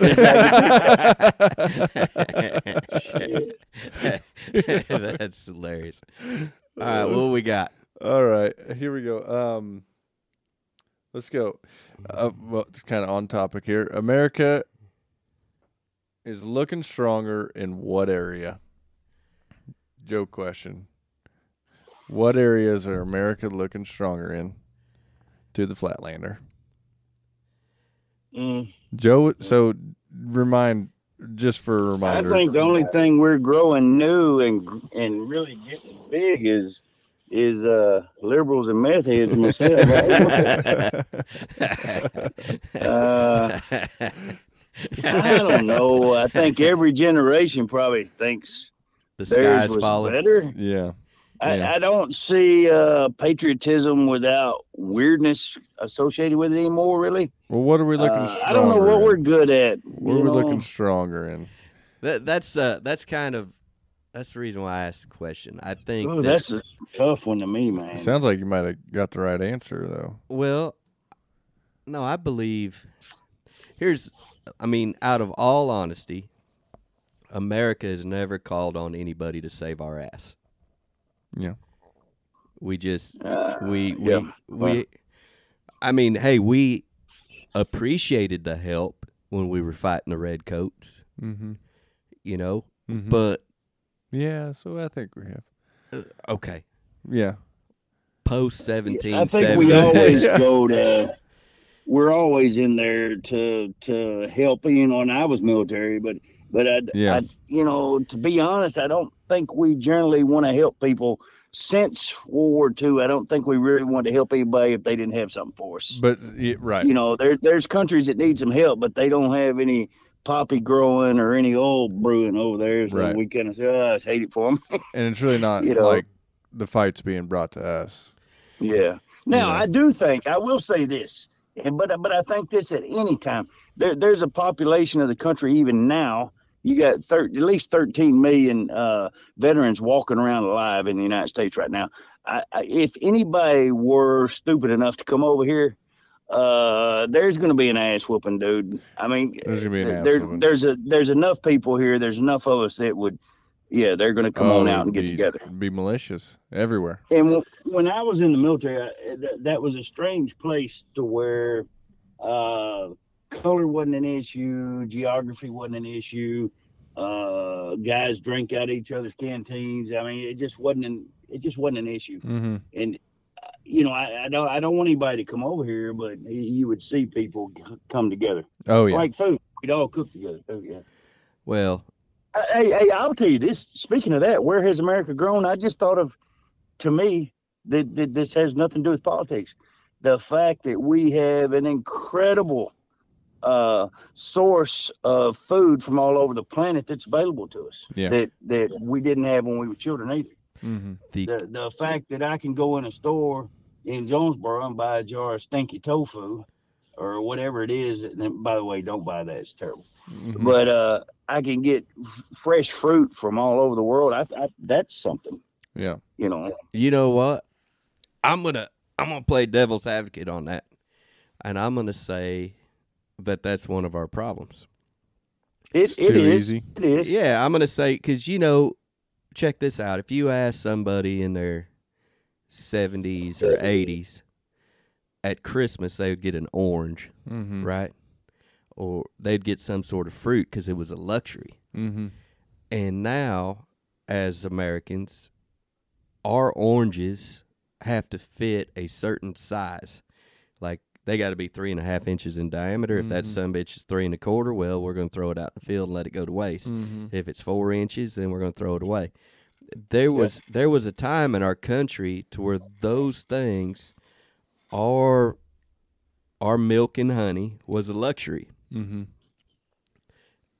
Now we don't even want the we've got it all, but you know what we do? We use artificial flavor. Yeah. You know, Yeah. we make some shit taste like what. There has never been a cherry that tastes like any candy that's cherry. Yeah. You know what I mean? No. Yeah. It's just not. Yeah. It's just not what it what it is. We Yeah. went. Me and Shane Lynn went to the grocery there in Melbourne uh, two weeks ago, and he's he was making an old charcuterie board, you know, Mm-hmm. and he said we need to put some grapes on there, and he picked some old red grapes, and stems were as brown as boot leather, and I said, hey, they've got them cotton candy grapes. Yeah, my wife buys them. Hey. He said, "What is it?" I said, "Tastes like damn cotton candy." And so no I, shit. I took one of them cotton candy grapes, gave it to him. He said, "Yeah, that's what we need on the charcuterie board." But they taste as close to cotton candy as you can shit. get. How is that? Yeah, I, there's a whole lot of that going on, and and everything has to be uniform.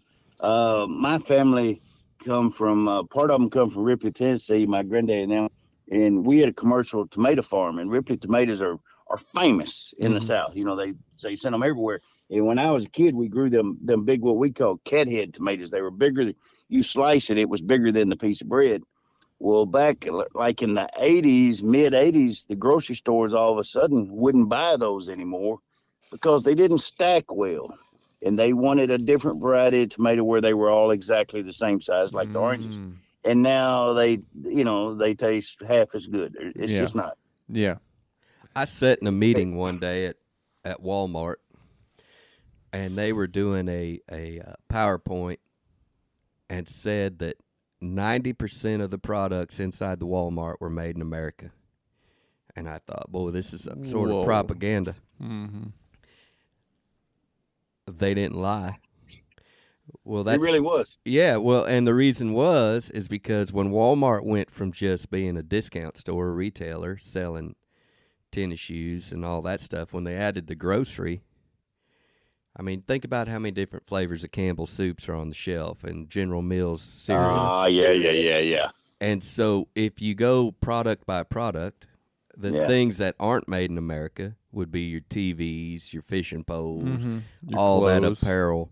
Mm-hmm. But there's Small inventory. but Yeah. there's more product on the shelf that's actually made in country than than foreign. Hmm. And on that same deal, you know what the number one item sold at a Walmart is?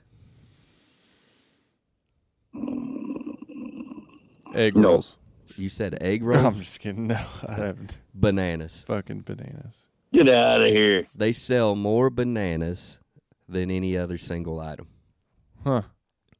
Bananas. Per the bundle or like per banana? I, shit, I don't know. It didn't Yeah, go that deep. Well, by into it. God, it's got to be every banana. If everything in there Yeah. is uh, American, they're counting individual pinto beans too. I guarantee. There's 67 peas inside this can. That- that's that's hilarious. All right, where are we at? Mark's gonna run out of gas. Yeah, he's Yeah. running it. You know, I, I, I, I got a hearing aid in one ear because I'm, I'm, I'm suddenly got old and deaf in one ear. So I, I talk in my truck because I can hear it. Mm-hmm. I hadn't had to ask y'all, huh? Yeah, no, you sa- and you sound good too. We're at a solid Chevrolet. hour and a half of the after the technical difficulty here. So, um, okay. Secrets to a happy life, Mark. What you got, buddy? Secret to a happy life. Mhm. Uh, to me, it, uh, and I, I thought about that. I didn't know you was going to ask serious questions, man. But mine is uh, love the people that love you back and love them with all you got. Yeah. and and and tell people you love them. Yeah. Listen, you got a friend. Uh, if he's a dude and you're a dude, hug your friend. Tell him you love him. There's nothing wrong with that. I Spend your time. Stop stop spending time impressing people that you don't know or that don't matter, but be good to people that do matter. That's the whole thing right there. I love that, Mark. I'm a firm believer of that. I uh firm believer of the Yeah. hugs and the love you man type Yeah. type attitude. I, I would say that most of our guests think that clean feet Clean feet is Mark, you ever had? That's number two on me, son. I'm a foot man. have you ever had a pedicure? I have not, no. but I do take care of my feet. I'm a freak. I expect my women to have pretty feet, so I had to keep mine clean. I can't be cutting them up and all that. But There you go. so, but I hadn't had a pedicure because that's just kind of I don't know. It's just kind of embarrassing me. I, was- seen that big old boy. He wasn't embarrassed. I should go and get me one. Fuck yeah, you should go check it out. We were- It's not. It's enjoyable, man. Especially if you like clean I'm, feet. I'm OCD. Fuck. There's nothing to cut. All they could do is rub on mine. Yeah, they'll rub that lava salt on there, lava soap. We- Fucking we uh we went today for lunch. They had dollar tacos. Oh fuck. Some of the most fantastic tacos we've Mexican ever tacos Mexican or taco. Yeah. for oh, oh yeah, dollar each. say so and tripa and all Uh, that. we yeah. went with barbacoa, carnitas, El Mhm. Pastor. We had some Asada. asada, a little chorizo, Oh, I could, yeah. dollar Oh, yeah. tacos. dollar. And on Oh, the, I could do that. and then on the way back, I said, "Y'all ever watch this extreme chiropractor videos on YouTube? Yes. Oh, I And- haven't seen that. Oh man, it's worth it. It's worth a search. You just type in it. They'll have the most cockeyed, crooked son bitch come in, and then I I've never even been to a chiropractor, and uh, I have. they are one centimeter away from killing some son of a bitch. Oh Whenever yeah, That's dude, how get it your neck feels like. done. it's Get your neck done. Scariest thing on the planet. yeah. Sounds terrible. I mean, These guys put a halter on this dude's head. He's got a strap running around his forehead. He's got a strap under the chin, right in front of the ears, and then got a water ski rope up above him. Mm-mm. And this dude, he he's faster, zero to sixty faster than a Tesla. he just heaves on it. Mm, That's so. Oh yeah, that feels good. And I'm thinking, bitch, you almost died. yeah. That's the bitch back. I, I'm having to go to an orthopedic surgeon for that shit. I'm not having no nobody Oof. pulling on mine. I think I got should. a little. I didn't. I didn't believe in him till I hurt my back. There's a little man up there in, in uh, Mammoth Spring. Little fella climbed up on top of me. I I thought I was crippled. He climbed up on top of me like a little monkey, and, and he fixed me. He fixed you. Did and you told to- me whenever I feel like come back, I went back the next week. He said, "Are you still hurting?" I said, "No, I just." You said come back whenever. I whenever. just feel like you to rub around on me, old man. Climb on up here, little man. like the way you made me feel the first time. I uh I watched this deal and I thought, boy, it would be funny as hell if we just recorded our own fake chiropractor video. just doing weird shit like using an 870 shotgun, the butt of it, and just put that right in the middle of your spine and go to Shoot a it. couple. Just get cock. Oh, how's that feel? Yeah. And then That's brilliant. and then uh, if he says it still hurts, just stand up, just slap the piss across his right across his face. Just slap. Your back still hurt. you know, just do all this stuff. That Get the bigger good. gun. I think we could get a million views off of it. Oh man. Well, I think you could probably really fix some stuff too. Man, my neighbor across the street, he's a chiropractor, real nice guy, and uh, I, my wife has went over there or went to his shop and got an adjustment. I've just, you know, you see these old guys. Uh, this weekend at the steak cook that we were doing, there was a guy had a big old back brace on, walking sideways, and and I was feeling. I mean, he was probably seventy. I was feeling bad for him, and I went over. I said, "Man, what happened to your back?" He said, "I used to do a lot of cliff diving." Mm. And I thought, why, you ignorant son of a bitch? No, That's what I'm I was going to feel bad if you said you hung drywall for like 40 years of your life, Yeah. but you jumped off. Hey, I seen a picture of Aaron on the Facebook yesterday. This sucker is jumping off of a big old cliff on a bicycle. Hmm. And I commented, dumb. That ain't right I there. loved it. Yeah. Yeah. There ain't no What's wrong way. with you, man? It's too fun. You know I did that when I was 12, but now? It's Shit. perfect. if, if I'm trying to hug on my wife, I pull a muscle. I can't be riding no bike or climbing mountains or none of that. Oh. So you, uh, you haven't been to Northwest Arkansas in a while. There is a pile of bicycles. Yeah. They're everywhere. Matter of fact, there was some sort of breeding colony, a migration of them, coming smack down our paved highway out here, Mount Olive. Down this road, Mount Olive, yeah, I would not. forty deep. Oh man. It was like June bugs Yeah. coming down, and you know that's like Ramadi. Like, Yeah. I mean, there's deer jumping across the road. There's everything, and the le- last thing I need is 40 bicycles in a low spot when I'm coming up the peak of a hill, yeah, no shit. and I just go wailing on the horn. oh, you do. Hell Oh, yeah, I'm that guy. Oh. I'm that guy. Oh. I mean, if you got 200 miles of bike trail, leave my damn highway alone, man. Yeah, I I'm a mountain biker. I I don't I man it, riding that road on a bike that Yeah. scares the shit out of me. Yeah. Jumping off a cliff, I'm in no, it. no issue. Robin, I'm uh, into it.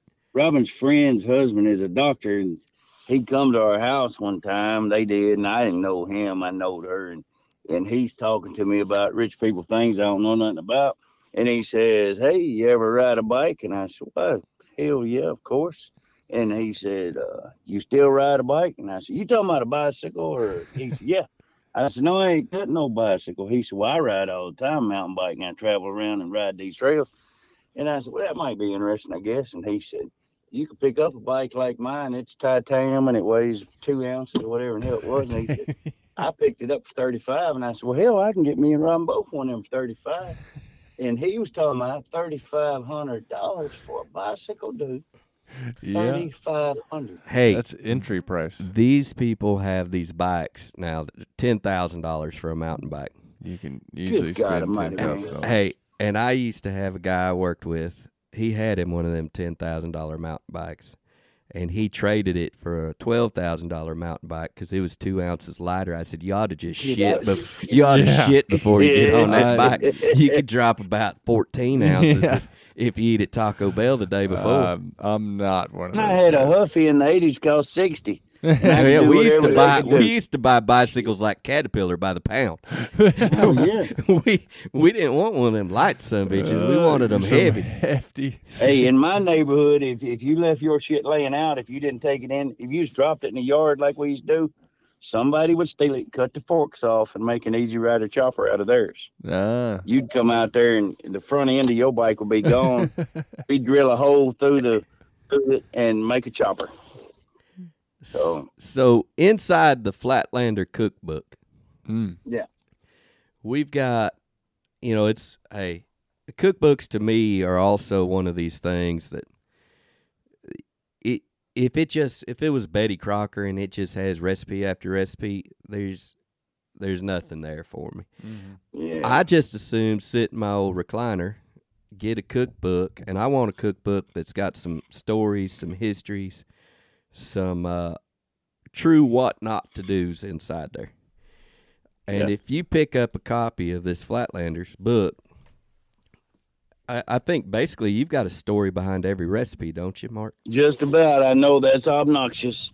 I hear people saying, "Just tell the tell the recipe. We don't hear your life story." But there's other people that uh that like the the history behind it. I you know I grew up with Jeff Smith, the Frugal Gourmet, and and uh all the guys out of Louisiana, Justin Wilson, all that. And I like when you tell me where this recipe come from and why they made it. And and the most the strangest thing after I made this cookbook, I had just hundreds of people would would tell me that they they read it from cover to cover, and that was so strange to me. Yeah. But they enjoyed. it. I don't know how much cooking they're doing, but uh, they enjoyed the story part of it, and uh, I think to some people it was a novelty, and then other people. I mean, there's some there's some solid recipes. Well, you uh, you talk about amongst the possum. You talk amongst the possible. You talk about Justin Wilson. I mean, we watched it to see how many times he was going to pick his nose and how much wine he was going to drink. Yeah, You know, and Yeah. uh, that old boy. Did you ever watch Justin Wilson, Aaron? Mm-mm. So oh, he was great. I he was so good that they named a Ruffles potato chip after him. Yeah. They had the Justin Wilson Cajun Ruffles. Had him on there, I guarantee, on that deal. But Justin was such a storyteller that hell, I had his album. You know, you you could listen to Justin Wilson's stories, pi r square or pi r round. No, it's was pi r round. He said, Cornbread R Square. Yep, cornbread R square pi R round, and uh, he was a he was as much a comedian and a storyteller as he ever was a cook, because Great. basically he was throwing in green peppers, onions, some celery, some garlic, some red wine, and a roux, and called it 87, it. 87 Trinity, that's different things. This is awesome. Yeah. So I just That's the beauty of Cajun cooking. You, you got him and Julia Child when I was a kid were making people hungry and making them buy cookbooks from a black and white show, man. Julia Everything Child on the was the one was that we needed subtitles for. Oh yeah, she was hammered too. this is awesome. Were you reading a quote from I, the book? I just opened the book and recipe on page 131 Mama Moose's garballs. This recipe Yeah. from my coon ass friend in Monette, Arkansas, seller Sarah Pollard. That's fucking great. Went to Facebook jail for saying it. The, the guy's wife, when he got the cookbook, I had a post on Facebook about the cookbook, and he said, "We just got our copy," and he said, "Us coon asses love it." He got kicked off Facebook I- for thirty days. I got coon it. I got a jail sentence for coon ass as well. coon ass, huh? What the hell? Yep, I got it. I got one. My buddy James Coonass is what it says on my phone if I hit the button. and he had made a remark or something on something I'd wrote, and I said, well, "Man, I appreciate it, Coonass." Next thing I know, I had went against uh, community standards. Oh man, Oh god. It's too soft. Well, my buddy on there is a coon ass. He Oh, called himself a coon ass and got put in jail. Yeah, yeah, yeah. Come on, man. Now, hey, I will say this. You know, everybody's got their issues with the Facebook and the Twitters and all that.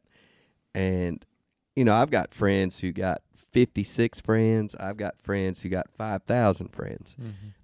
Uh, Facebook has never hurt me.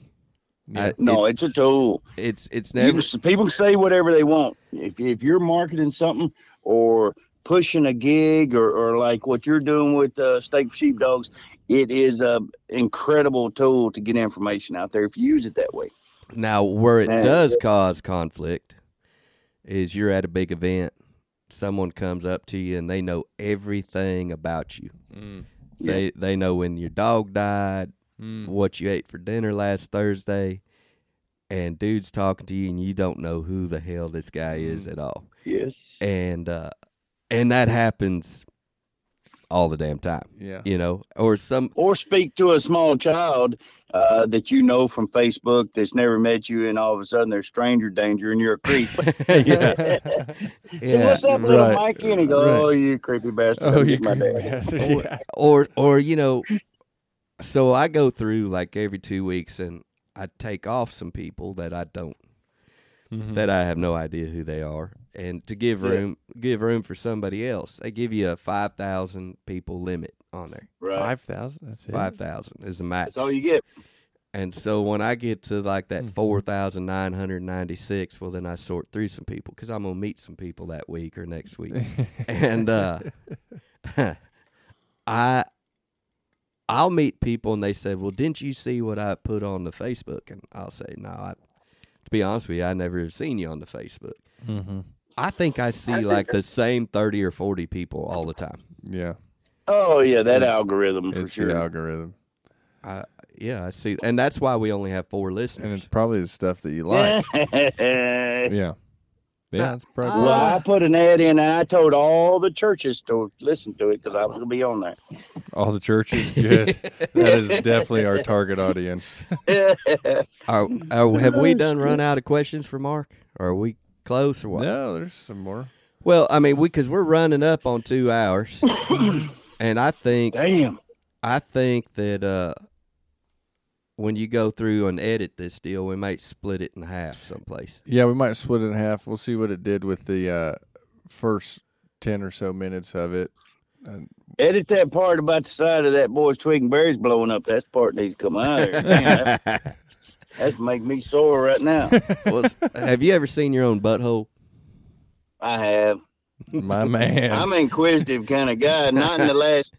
it- It's it's been probably forty pounds ago, but hell yeah, I want to know what it looked like.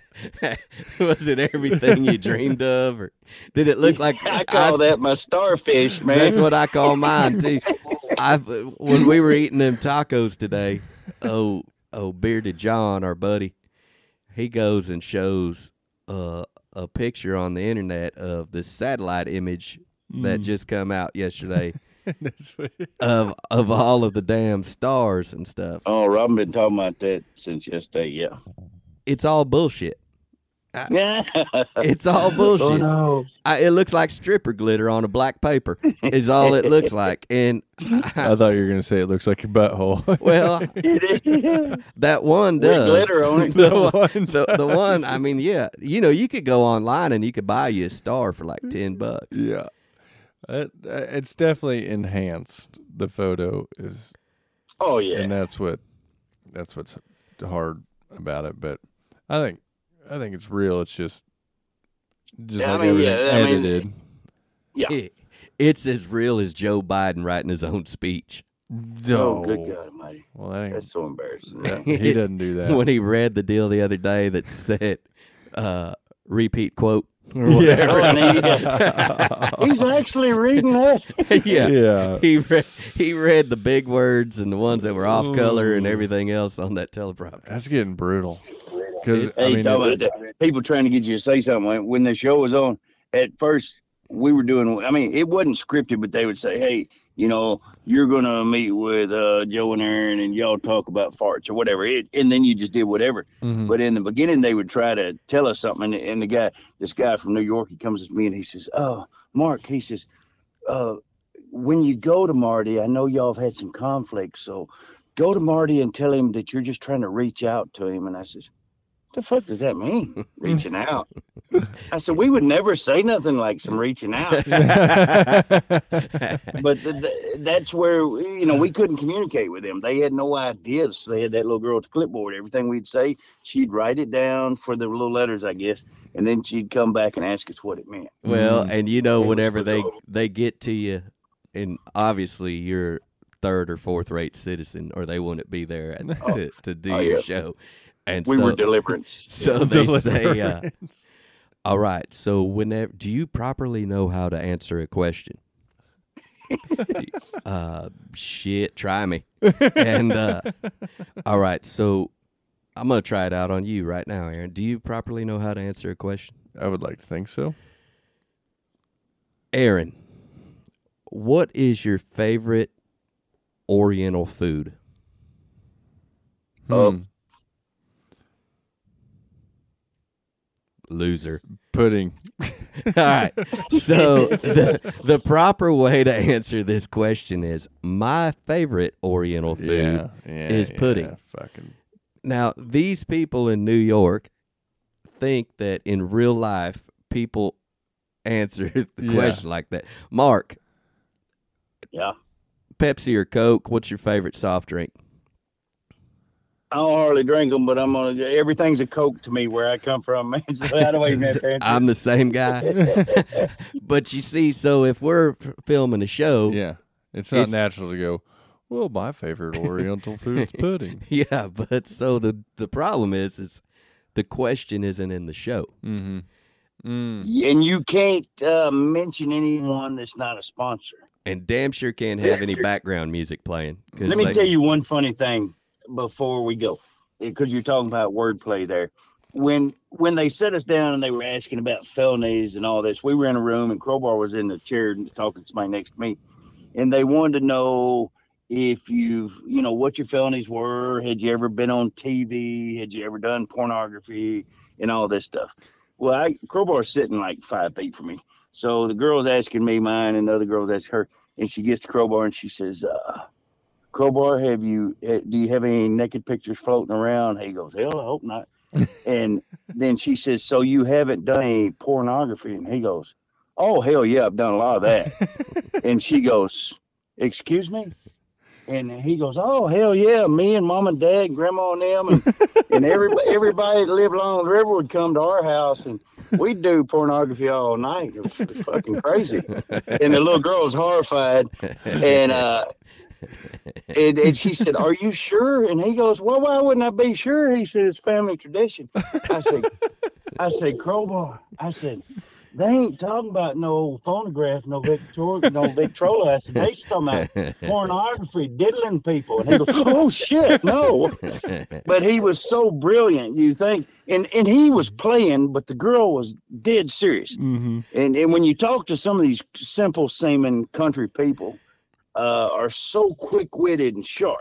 Yeah. And he was one of them guys. I got, But- I, I, I got it was awesome. when I did uh, CBS Sunday Morning. I was going to be the first guy to ever kill an animal on CBS Sunday Morning.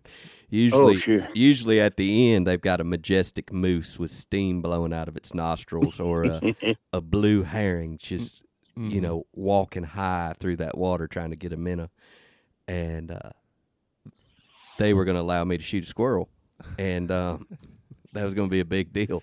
They could have got anybody, Ted Nugent, Jim Shockey, whatever. No, it was going to be Joe Wilson shooting a squirrel on CBS Sunday Morning.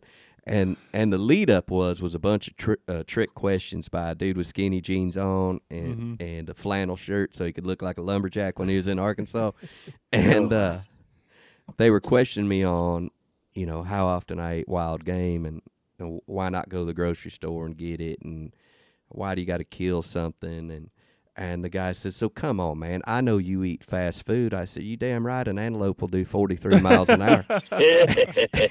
And uh, and he didn't know where to go from there you know? And uh, no they they definitely try to tarnish and to use stereotypes.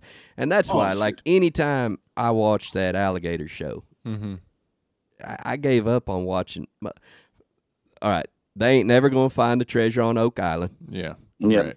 that's like an acre and a half that they could have dug the whole son of a bitch up 13 seasons ago and took the dirt to a different state. yeah, yeah. They could have done so much shit over there on Oak Island. That's retarded. I hate even watching Oak Island.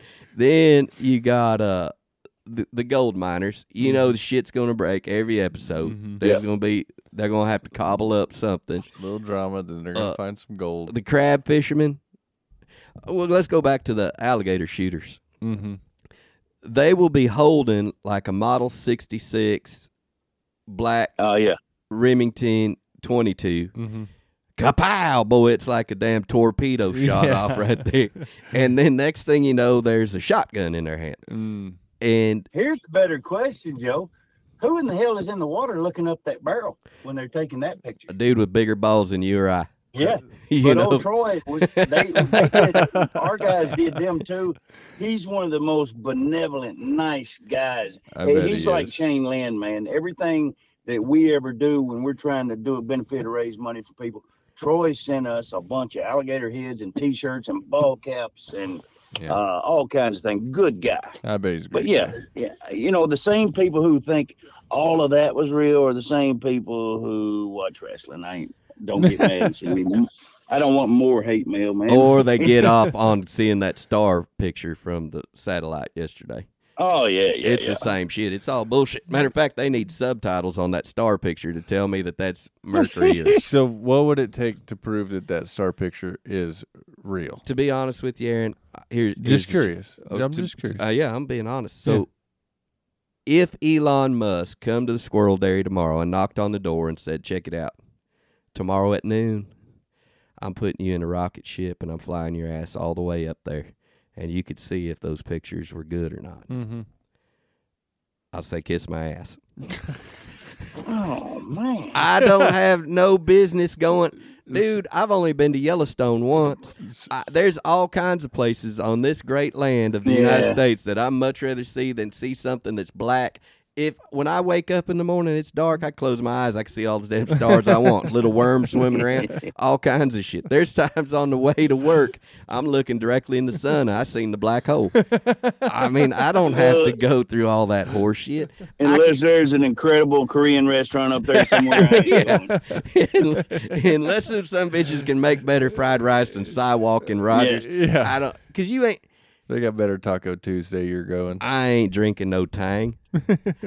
we could we could feed the planet out of the ocean without killing all the fish if we'd explore that. I don't know what's up in mm-hmm. space that we need to go see. There We're gonna bring back up there. we're gonna bring back some kind of Corona or something and give it to Oh, everybody. I we think- keep going up there. I think there's. What I- do you want from there? I don't know. I think there's a lot to ex- explore, but I, like Mark's point, I think there's lots to explore on our own planet You bet. And those so waters. here's the deal. We we've talked about electric vehicles. We've w- I remember the first cordless drill to come on a job site. It was a, a Makita. Makita. Mm-hmm. yeah, that was when they first It was a came. big blue drill with a long handle. The battery was about 12 inches long. Mm-hmm. You'd get about four screws into something. You'd have to go set that on the charger for 12 hours, and then you could go back. This is where my conspiracy theory comes in. The very first time and the only time we've ever been to the moon, we say, fuck it, we're bringing a dune buggy with us. And we bring a beach buggy all the way up. Don't even know if you could get there, but by God, when you get there, we're going to have a party. We're going to spit rooster tails on Oh, the yeah. moon. So we bring a, a beach buggy to the moon with batteries. Hmm. The same batteries in, I don't know what year that Makita showed up, 95, 96 is when Makita come with the first cordless drill. We're talking in the 60s, they had a beach buggy, battery powered. Those same Makita drills, if it was too hot out or too cold out, you're screwed. Yeah, You weren't doing nothing they were done. as far as I know, the ambient temperature on the moon ain't 72 degrees. It's far from, but they're also not Makita batteries. No, they were some diehards from Sears and Roebuck. they didn't have lithium ion back then. It, I, I don't know enough about. I don't not. I'm not. I'm just saying, why we've been fighting the Russians. The Russians Mm-hmm. were better at flying to space than we were. They had Mhm. done launch monkeys and dogs and all kinds of shit. Right. And we said, no, you know what we're going to do? We're going to strap a beach buggy onto our rocket. Now, where was it? Yeah. and How how did they get? I don't Here's remember the question: seeing when the guys, Hmm. they had the guy coming off. As, he, he's stepping on there for the first time, and it shows him stepping off the the craft there. the same Who dude from the hell's taking that alligator hunter, Yeah, the Who's guy, taking the picture? the guy from the damn alligator hunter, yeah. he is down there already. Was it him Yeah, or the They the said- road bike racer Lance They- Armstrong? They sent a production company the week before. They To do B-roll. to do B-roll, had it all set up. That's the truth. Because you've never seen, I ain't never seen the video of them taking the beach buggy out of the fuselage. no, I don't. Eh, because yeah, that wasn't no small deal. Even let me tell you this: if I threw a beach buggy in the back of the F one fifty and I showed up at your house and said, "Help me get this son bitch out of here," It's gonna take a minute. yeah, and you're gonna rip an astronaut suit doing that shit. Well, we got more gravity. There's more gravity. I don't even It care falls about it. That's all. Dude, we- nobody's ever brought tug it that one up, but yeah. how do you get the beach buggy out of the out of the? That wasn't even a spaceship, dude. it was just like a damn. it's a capsule. It That was a tube. That- capsule That, with was a a leg beach on the water tower, man. Why doesn't someone go why on? don't? Because we're gonna get suicided over this. Why But- can't I recall the fucking beach buggy on the moon? You don't remember? It was spinning donuts and rooster tails. They were having oh a yeah, he good was old time. dirt.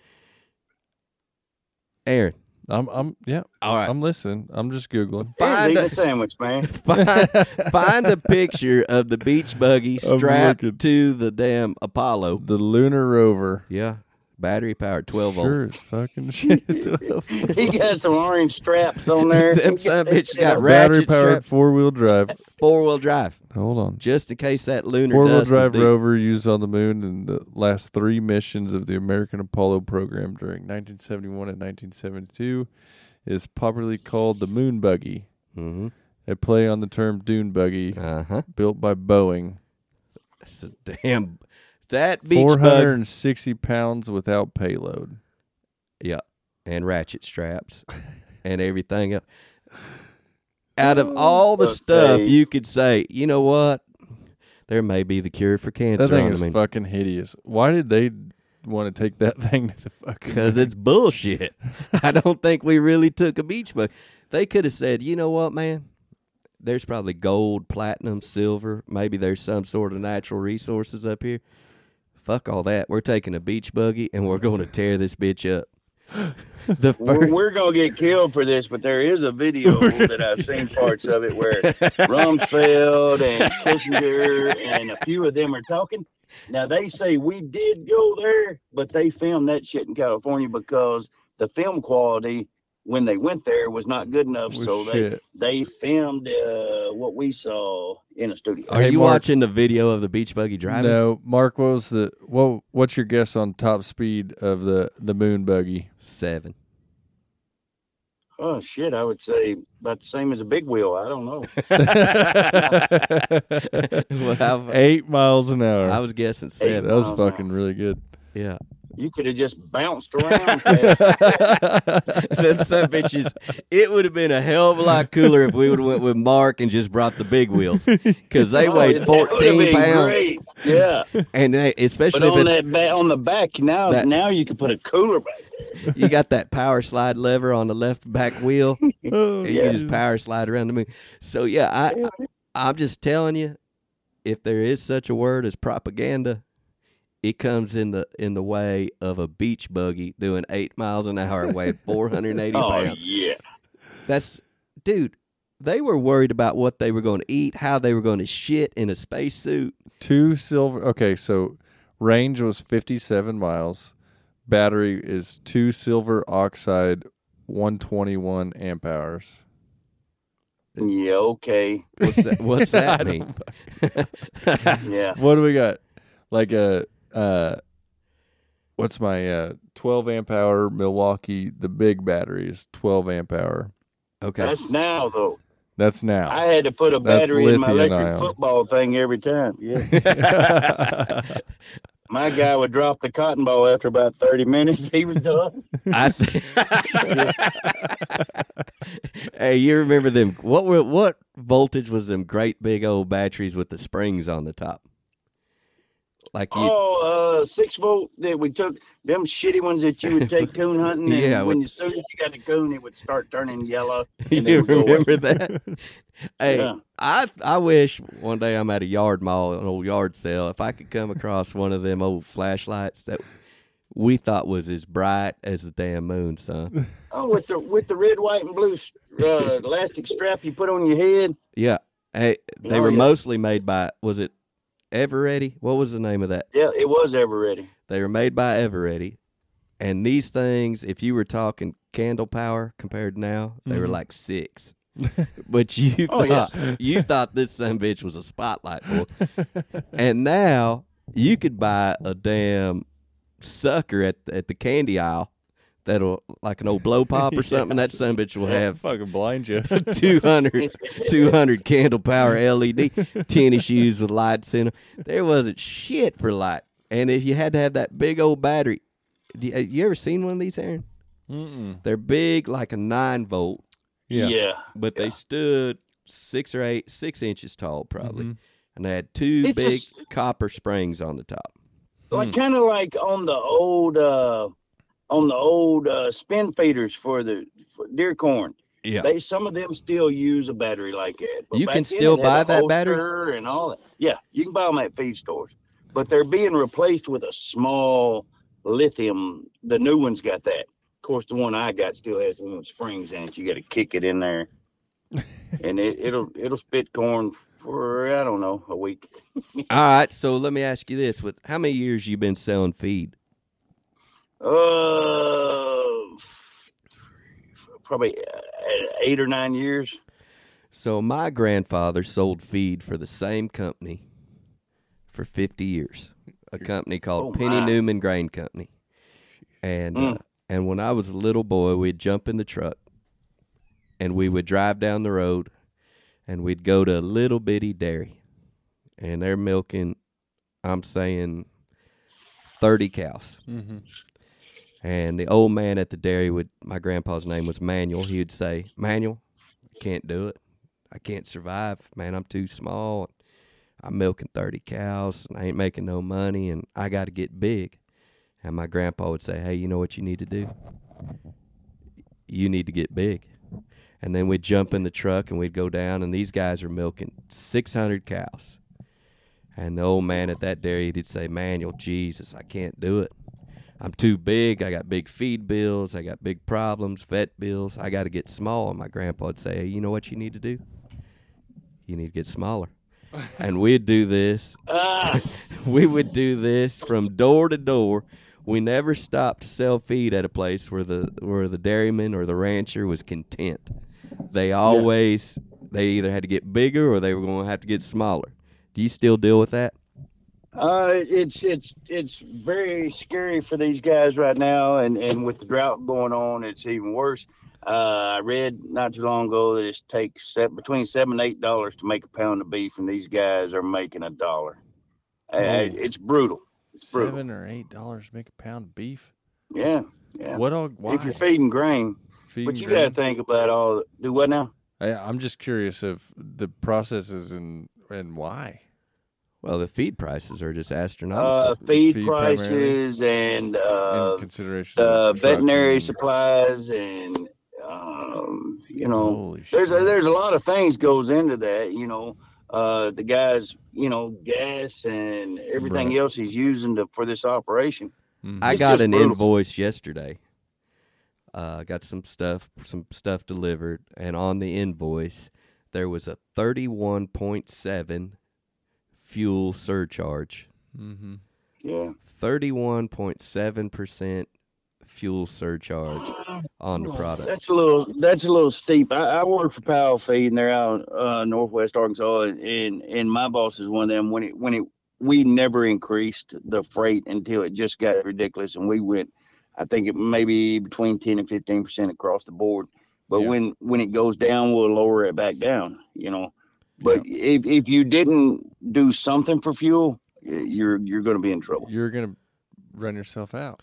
Well, you know, when I was in. California a couple weeks ago, a friend of mine who's a dairyman out there said that if you were planting corn right now in California, you would profit thousand dollars an acre because the corn is corn is so high right now, and and will maintain that. And you may say, well, A thousand dollars, even with costs of fucking everything. yeah, thousand dollars an acre, and uh, you may think, well, shit, I don't eat that much corn.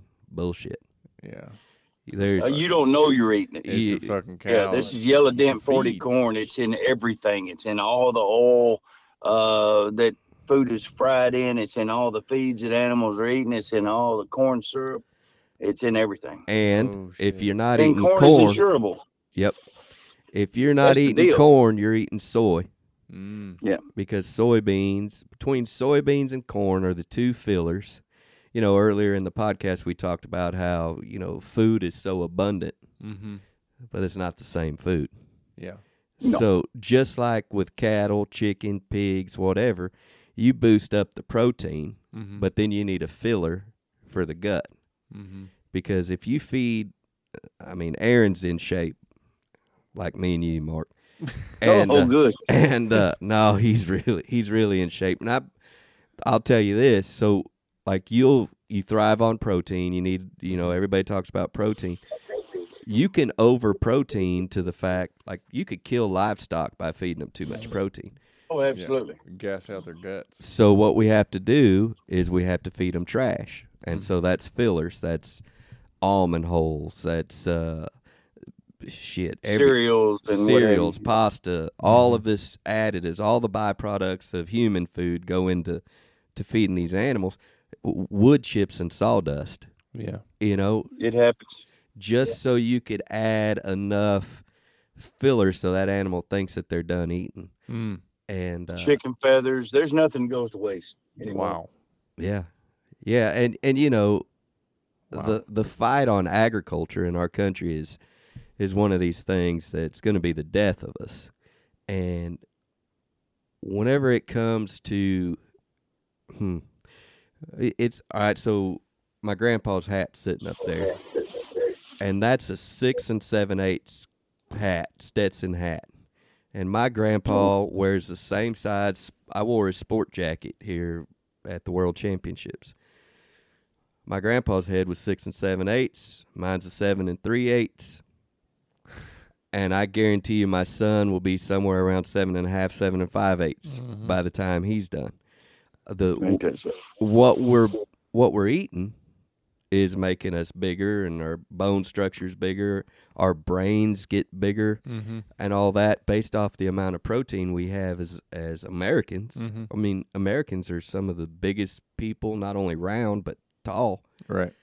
and that's off of this agriculture that we have. Um, Right. That's the only, uh, you know, positive evolution that human beings are doing right now, and and and, and that's through nutrition. I don't think we're getting smarter, I- but we're I getting think- bigger because we have good feed. I think Why, why are kids' feet so big? kids' feet are gigantic, man. Yeah, my son, Yeah. my son's fucking feet are huge for five year olds. I, I mean, I see kids happen? all the time with 15s, 16s. Um, I, The I'm guy we work with's got like fucking seventeens. and, and I'm solid eight and a half. yeah. Robert E. Lee. Robert E. Lee. I read. Uh, yeah, I'm a Civil War guy, and I read that Robert E. Lee had a size four shoe. Four. A four. What That's hell how is he that? got. That's how he got away. They thought they were chasing a deer. I thought was a fucking baby. they thought they were chasing a deer, man. That's old Robert. I read that. I thought their their sizes must be different then. Yeah. Well, it's them sizes. I, I I'm with you because when we were kids, Mark, you remember like uh, a 50 series tire was real wide that you Yeah. put on them trucks and stuff, and tire sizes have changed since we were in Mhm. high school. Mm-hmm. They ain't- there ain't no way it's the same shit, and I think shoe sizes have changed too. I think fucking pant sizes and clothes. Ah, you Uh, ain't lying. too. My old lady's in there right now throwing away all them pants because the sizes got smaller on them. They- I save mine in case I catch a disease or I, was, I swear to God, man, while she was in there sorting through all my shit, that was exactly what I was thinking. I, I thought, fuck, I'm jinxed. She's gonna say, she's gonna go throw away all these pants. Next day, I'm gonna catch the rickets real bad. I got some 36 britches in there, and I'm thinking, no, baby, don't throw them away. She said, well, we should take them to the mission. I said, well, hell, I might get that size again. Said, "Yeah." I, hey, Mark, it is unbelievable. so she's in there, and I told her, I said, here's the deal. Cull out anything under thir- 32 or under. Mm-hmm. Oh, God. Well, I'm a 32. I've got you plenty of pants. Really? there, son. Bring them on. I need them. I've got a shitload of pants in there. Go get a sandwich man. He eats a lot of Miracle Whip. Well, They, that's uh, what it is. I ain't been a 32 since I want your 32s. so I've I'll got, make jorts out of them. dude, I've got 50 pairs of jeans in there. And here's the deal. I've always been redneck, so you may not believe this, but they're 32, 36s. Oh man. There might even be some Ah. 38s in there, so I get that good little fold on my pants, you Mhm. know, when they crease them up Oh, and yeah. starch them right. You got pants my size. I've got pants bigger than your size in there, big boy. you do. so she's I, I'm in some 40 36s you because I want to be able to breathe. hey, what? All right, what's good about America right now? There's a shitload of stuff, but one of the things is is when they started an, uh, adding that spandex to the cotton blend. yeah, Oh, a nice. move. you know what I mean? Dude, I got some Carhartt overalls that's got that stretch in them. Oh yeah, I They got nice. them. Them Yeah, Wranglers. I wear Wrangler breeches too. Yeah, they got a little stretch in them. they Yeah. got that Stretch. They're not like boy band stretch, but they got some stretch in them. Oh, but hey, I'll tell you this, man. I wore the old, you know, the regular old cowboy cut Wranglers forever and ever, and then they started coming out with these, you know, modern ones. Mm-hmm. This low rise and all this bullshit. Yeah. It's inconvenient and uncomfortable for me to show my ass crack. I don't know I why you it. want the back of your pants down low. I hate it. But one thing I've noticed is I used to be able to pull damn near a year out of a pair of blue jeans. Mm-hmm. I'm about four months now on a pair of Wranglers. They will, you could say it's because I'm chubby, Hmm. but they rip out at the back pocket. Mm. Yeah. And Mm. My two You've been doing some kung fu fighting or something, man. I, bend, I bend over to pick up a nickel, and by God, my old ass has popped out the backside of that. but that spandex that they put inside of our clothes now, whether it be a button-up shirt or whatever, Mm-hmm. huge fan. Huge fan. Matter of fact, you know, I think they learned that from the first um, moon mission where they brought that beach I buggy. that's what it was. Yeah. they probably That's They- why they didn't rip their suits. They no, yeah, when they were pulling that son bitch out of that little bitty spaceship, when they were pulling, They pulling pulled a cord on it like a like a mercy rat, maybe. Mark, when you were a kid, did you ever have that Evel Knievel metal toy with that zip cord in the back where you could shoot? Are you trying to be funny? What do you think? I had, I had that. I had Six Million Dollar Man, where you could roll his skin up and look at him and look through the back of his head. Oh, like yeah. I had everything. I, I got a Stretch Armstrong and a GI Joe in my living room right now. but you, I had Smash Up Derby. I had Creepy Crawly Machine. Everything. Hell yeah. So out of all that shit that you just spit out, that damn Evel Knievel boy, that was a tough toy. Now, Son, yeah. So he took an ass kicking and kept going. oh yeah, hey. We jumped him off roofs of houses and everything, and you could keep going with him. Did you have the wind up like you had that little deal that you could put in there and wind? You you would crank it like a, a damn oil drum, Mhm. or there was one that had the old zip. the in zipper. Yeah. I had, I had the first one I had was the one that was almost like that thing you pulled them that hair squirrel out of the drain, and, you stuck it in there, and then you pulled it out, and it would get going with it, son. hey, and this son bitch was made out of 100% American die-cast steel. There was Oh, a hell yeah. little bit of plastic parts on there. Yeah. This son bitch was steel. And you could jump it, like Mark said, off a roof, whatever. It didn't matter. Uh, Jeez. Evel Knievel had a had a uh, Harley that weighed like a one of them big old man gold wings or whatever they call them. He wasn't jumping out no lightweight shit. did, did, He uh, was rolling with a big one. did you and did your mama ever use them uh, S and W stamps to get you some stuff at the grocery? that- Where you had you talking about the book Yeah, that had all the stamps in it? We had a special place in West Memphis, We had Arkansas, where you too. go and and you could trade it in for all kinds of shit. Just you get them crap. dishes. You get all them dishes. Oh yeah, That's where evil. Hey, my evil. these are Knievel comes. almost like Converse, Mark. I got them with stamps. Were Converse? Eight bucks then? Shit. and they called them Bajas. You got some fake ass tennis shoes that were called Bajas. You remember the well, we called we had the ones that we called them turf tamers. They had they had all the cleats on the bottom, and you stepped on a, dirt, a dog turd, and it looked like you'd just pulled out one of them Waffle House waffles out of the bottom. You waffle it through the drain in the shower. Yeah. hey, I don't know if mamas if mamas put tennis shoes in the washing machine, but when I was a kid, you knew when those tennis shoes were getting washed because they were just a the thumping and a thumping Mhm. inside there. And then Uh, this is how we had shoe polish, man. And you would wash them shoes, and then you'd go through there, you'd daub all the shoe polish, that little foamy, Mhm. kind of like a bingo Oh, dauber. the white stuff make them Mhm. look new again. Yeah, you remember it's like a bingo dauber, and we'd go through and we'd Yeah. get them shoes looking right. Them old shoestrings are still ugly as shit. Yeah. But you'd polish up them shoes, and then we wore them corduroy, them oh, uh, what were those pants called? The corduroy tough skins. Not tough. Tough skin made of corduroy with the double sided knee there. Yeah. Yeah, and if these were the Fat people started a toughest, fire wearing them. toughest pants, yeah, them old fat girls, you'd hear them. It sounded like they were Yeah. opening Velcro walking down the road. yeah.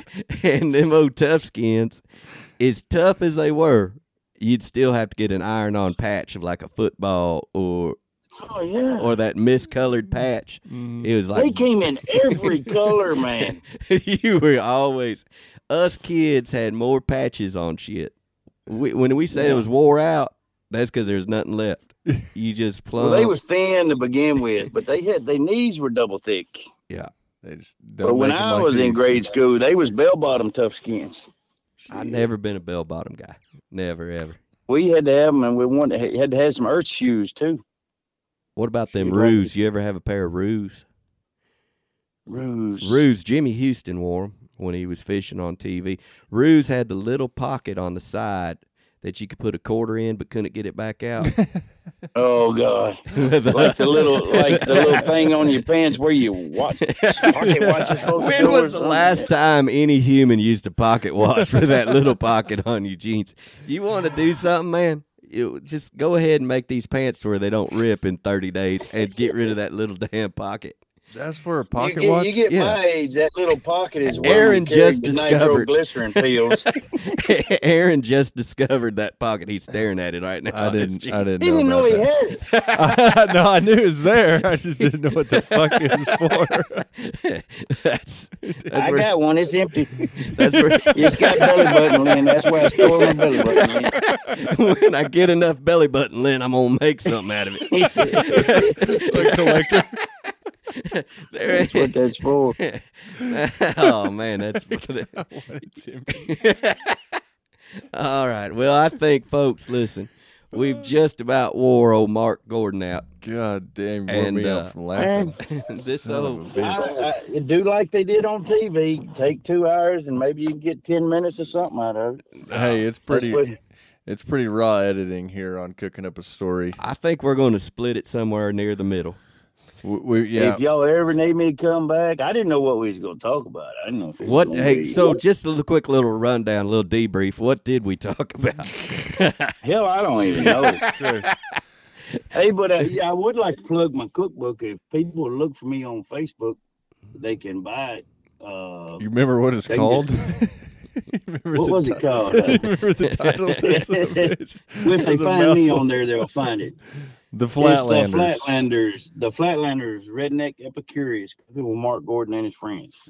hey, and while we're at it, since we're on here, and earlier we had a sponsor, I, I'll go ahead. We, Mark Gordon and I have a, a sponsor, and that would be Townsend Spice and Supply in Melbourne, Arkansas, and those folks have everything you need to season anything you want. And not only that, my God, they got them nice grizzly coolers in there right now. Have you seen all the grizzly? Oh yeah, that yeah. I saw them Friday. Yep, they've got the nice grizzly coolers in there. They've got all your butchering needs. They've got everything you need to make sausage, bacon, you name it. And you can tour Melbourne, Arkansas. They lost the hamburger place; it's out of business. Uh, but there's still a Sonic there, and uh, and you can still get some groceries. But while you're there, stop by Townsend Supply, get yourself some of that Townsend summer sausage, some pickles, whatever they got, or go online to Townsend Cool Spice shirts, Supply. everything. Oh yeah, they got shirts. Here's what I'm gonna say about them boys at Townsend. Shane Lynn, e- even if they didn't have a good product, I would buy You'd from still him. buy 'cause there's a- just because he's generally one of the nicest guys on the planet. And every time we do a lot of benefits and trying to raise money for other people in different situations, every time Shane he donates, he don't ask for anything in return. One time he donated a bunch of stuff to a benefit I was doing, and the people were slow and they were doing one of them deals where they were trying to get something for nothing. Shane bought his stuff back at full price. You know, that's how he just so we'd make money. Hmm. Eh, eh, just a phenomenal good guy. Oh man, The, the whole bunch of them are great. this uh, I I brought some stuff to Melbourne, oh two weeks ago, and uh, he's building a little Mexican restaurant there. It's drive up and drive through only, and and uh, he was wanting a drive up window. Well, just so happens I owned one Yeah. because that's the kind of crazy shit I got Yeah. out back. And uh, so I said, "Hey, dude, you don't have to buy one." He said, "Well, I priced them. They're like seventy five hundred. I said, "Yeah, I got two. I'll bring you two of them."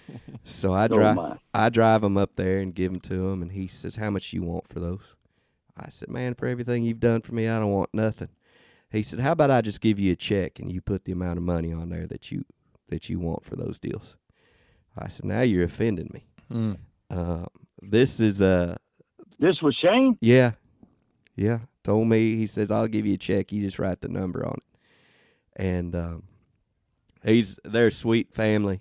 It's a you know, I was talking to Shane here recently and and I was telling him that you know, I'd like to do a podcast with somebody. I said, "Who do you think's good up there to do a podcast with?" And he would like to do a podcast with the original owner of Townsend. And Mm, to have both of them on and go through and give the history of it and what's changed over the years. This is a place, Aaron, you've never been, but when you Mm. show up at this place, I mean, it's it's kind of like the star of the town. You know, people are coming Yeah, in oh, and is. out, and and uh, you could go in there and say you need to buy a pound of sugar. He'll sell you a pound of sugar. and- Yeah. and whatever. There's no pressure. Mhm. Um, if you ever think you got COVID, you walk in there, you'll instantly know if you do or you don't. Oh, no. this son of a bitch. Listen, I leave there and I'll go to one of my other stores and they'll go, "You've been to Townsend, ain't you?" I go, "Hell yeah," because you can smell it. Yeah. Mhm. I, I smell like a beautiful Mhm. spice when I leave there. Yeah, I'd love to go check it out. Oh, it's it's It's great. fantastic. Mark, we love you, man. It's been an awesome Gentlemen, awesome it, show. it was a pleasure. I'm sorry we rattled on so long, No, do not apologize. but I appreciate y'all. I do have one more Um, question. yes, Oh. sir. This is kind of the end, end segment here. Um, Mark, what's one one message you want to send out to the world? Uh, it's it's the same one that we gave on the other thing. Look, you know, take take value in the people Mhm. around you, the people who actually care about you, and and uh, look at people as a value, not Yeah. things. Uh, un- unfortunately, I think most of us have been in a situation where we we've uh, lost people, and we we understand what's valuable in life. It ain't things; it's it's people. Mm-hmm. Love people and love people who love you back and, and enjoy your life, enjoy good food, enjoy good drink, and enjoy your friends and family. That's it. I don't care about nothing else. Gotta love That's it. it. Thanks, well, Mark. folks, that's and I I love people who find somebody who can make you laugh. oh yeah, Yeah. boy, we That'll laugh. make your health better. That's what's going to make you better. You did that to me tonight, Mark. We- you fucking got Ah. me all night. Well, we'll meet in person. I liked you a lot better till I heard you had 32 ways. You prick. Boy, we laughed. We laughed good. I hope that the the four listeners laughed. And and hey, folks, if you like what you're hearing, because I've listened to a lot of stuff, and I don't think you hear the same type of stuff anywhere else other than here on this podcast. Mhm. Uh, if you See like that it, boy in India. I've sold two books and two two books in India. He'll love 'em. you better raise the shipping on that shit. Uh, I've got a, I've got an Indian uh, recipe in there actually. well, that's probably why. That's probably why he's been listening. So, hey, y'all, that's uh, that's Mark Gordon that you just listened to, and uh, we'll be back next week. But uh, Thanks, Mark. thank you, Mark. Love y'all, man. I appreciate it. Man, Bye-bye. what a blast.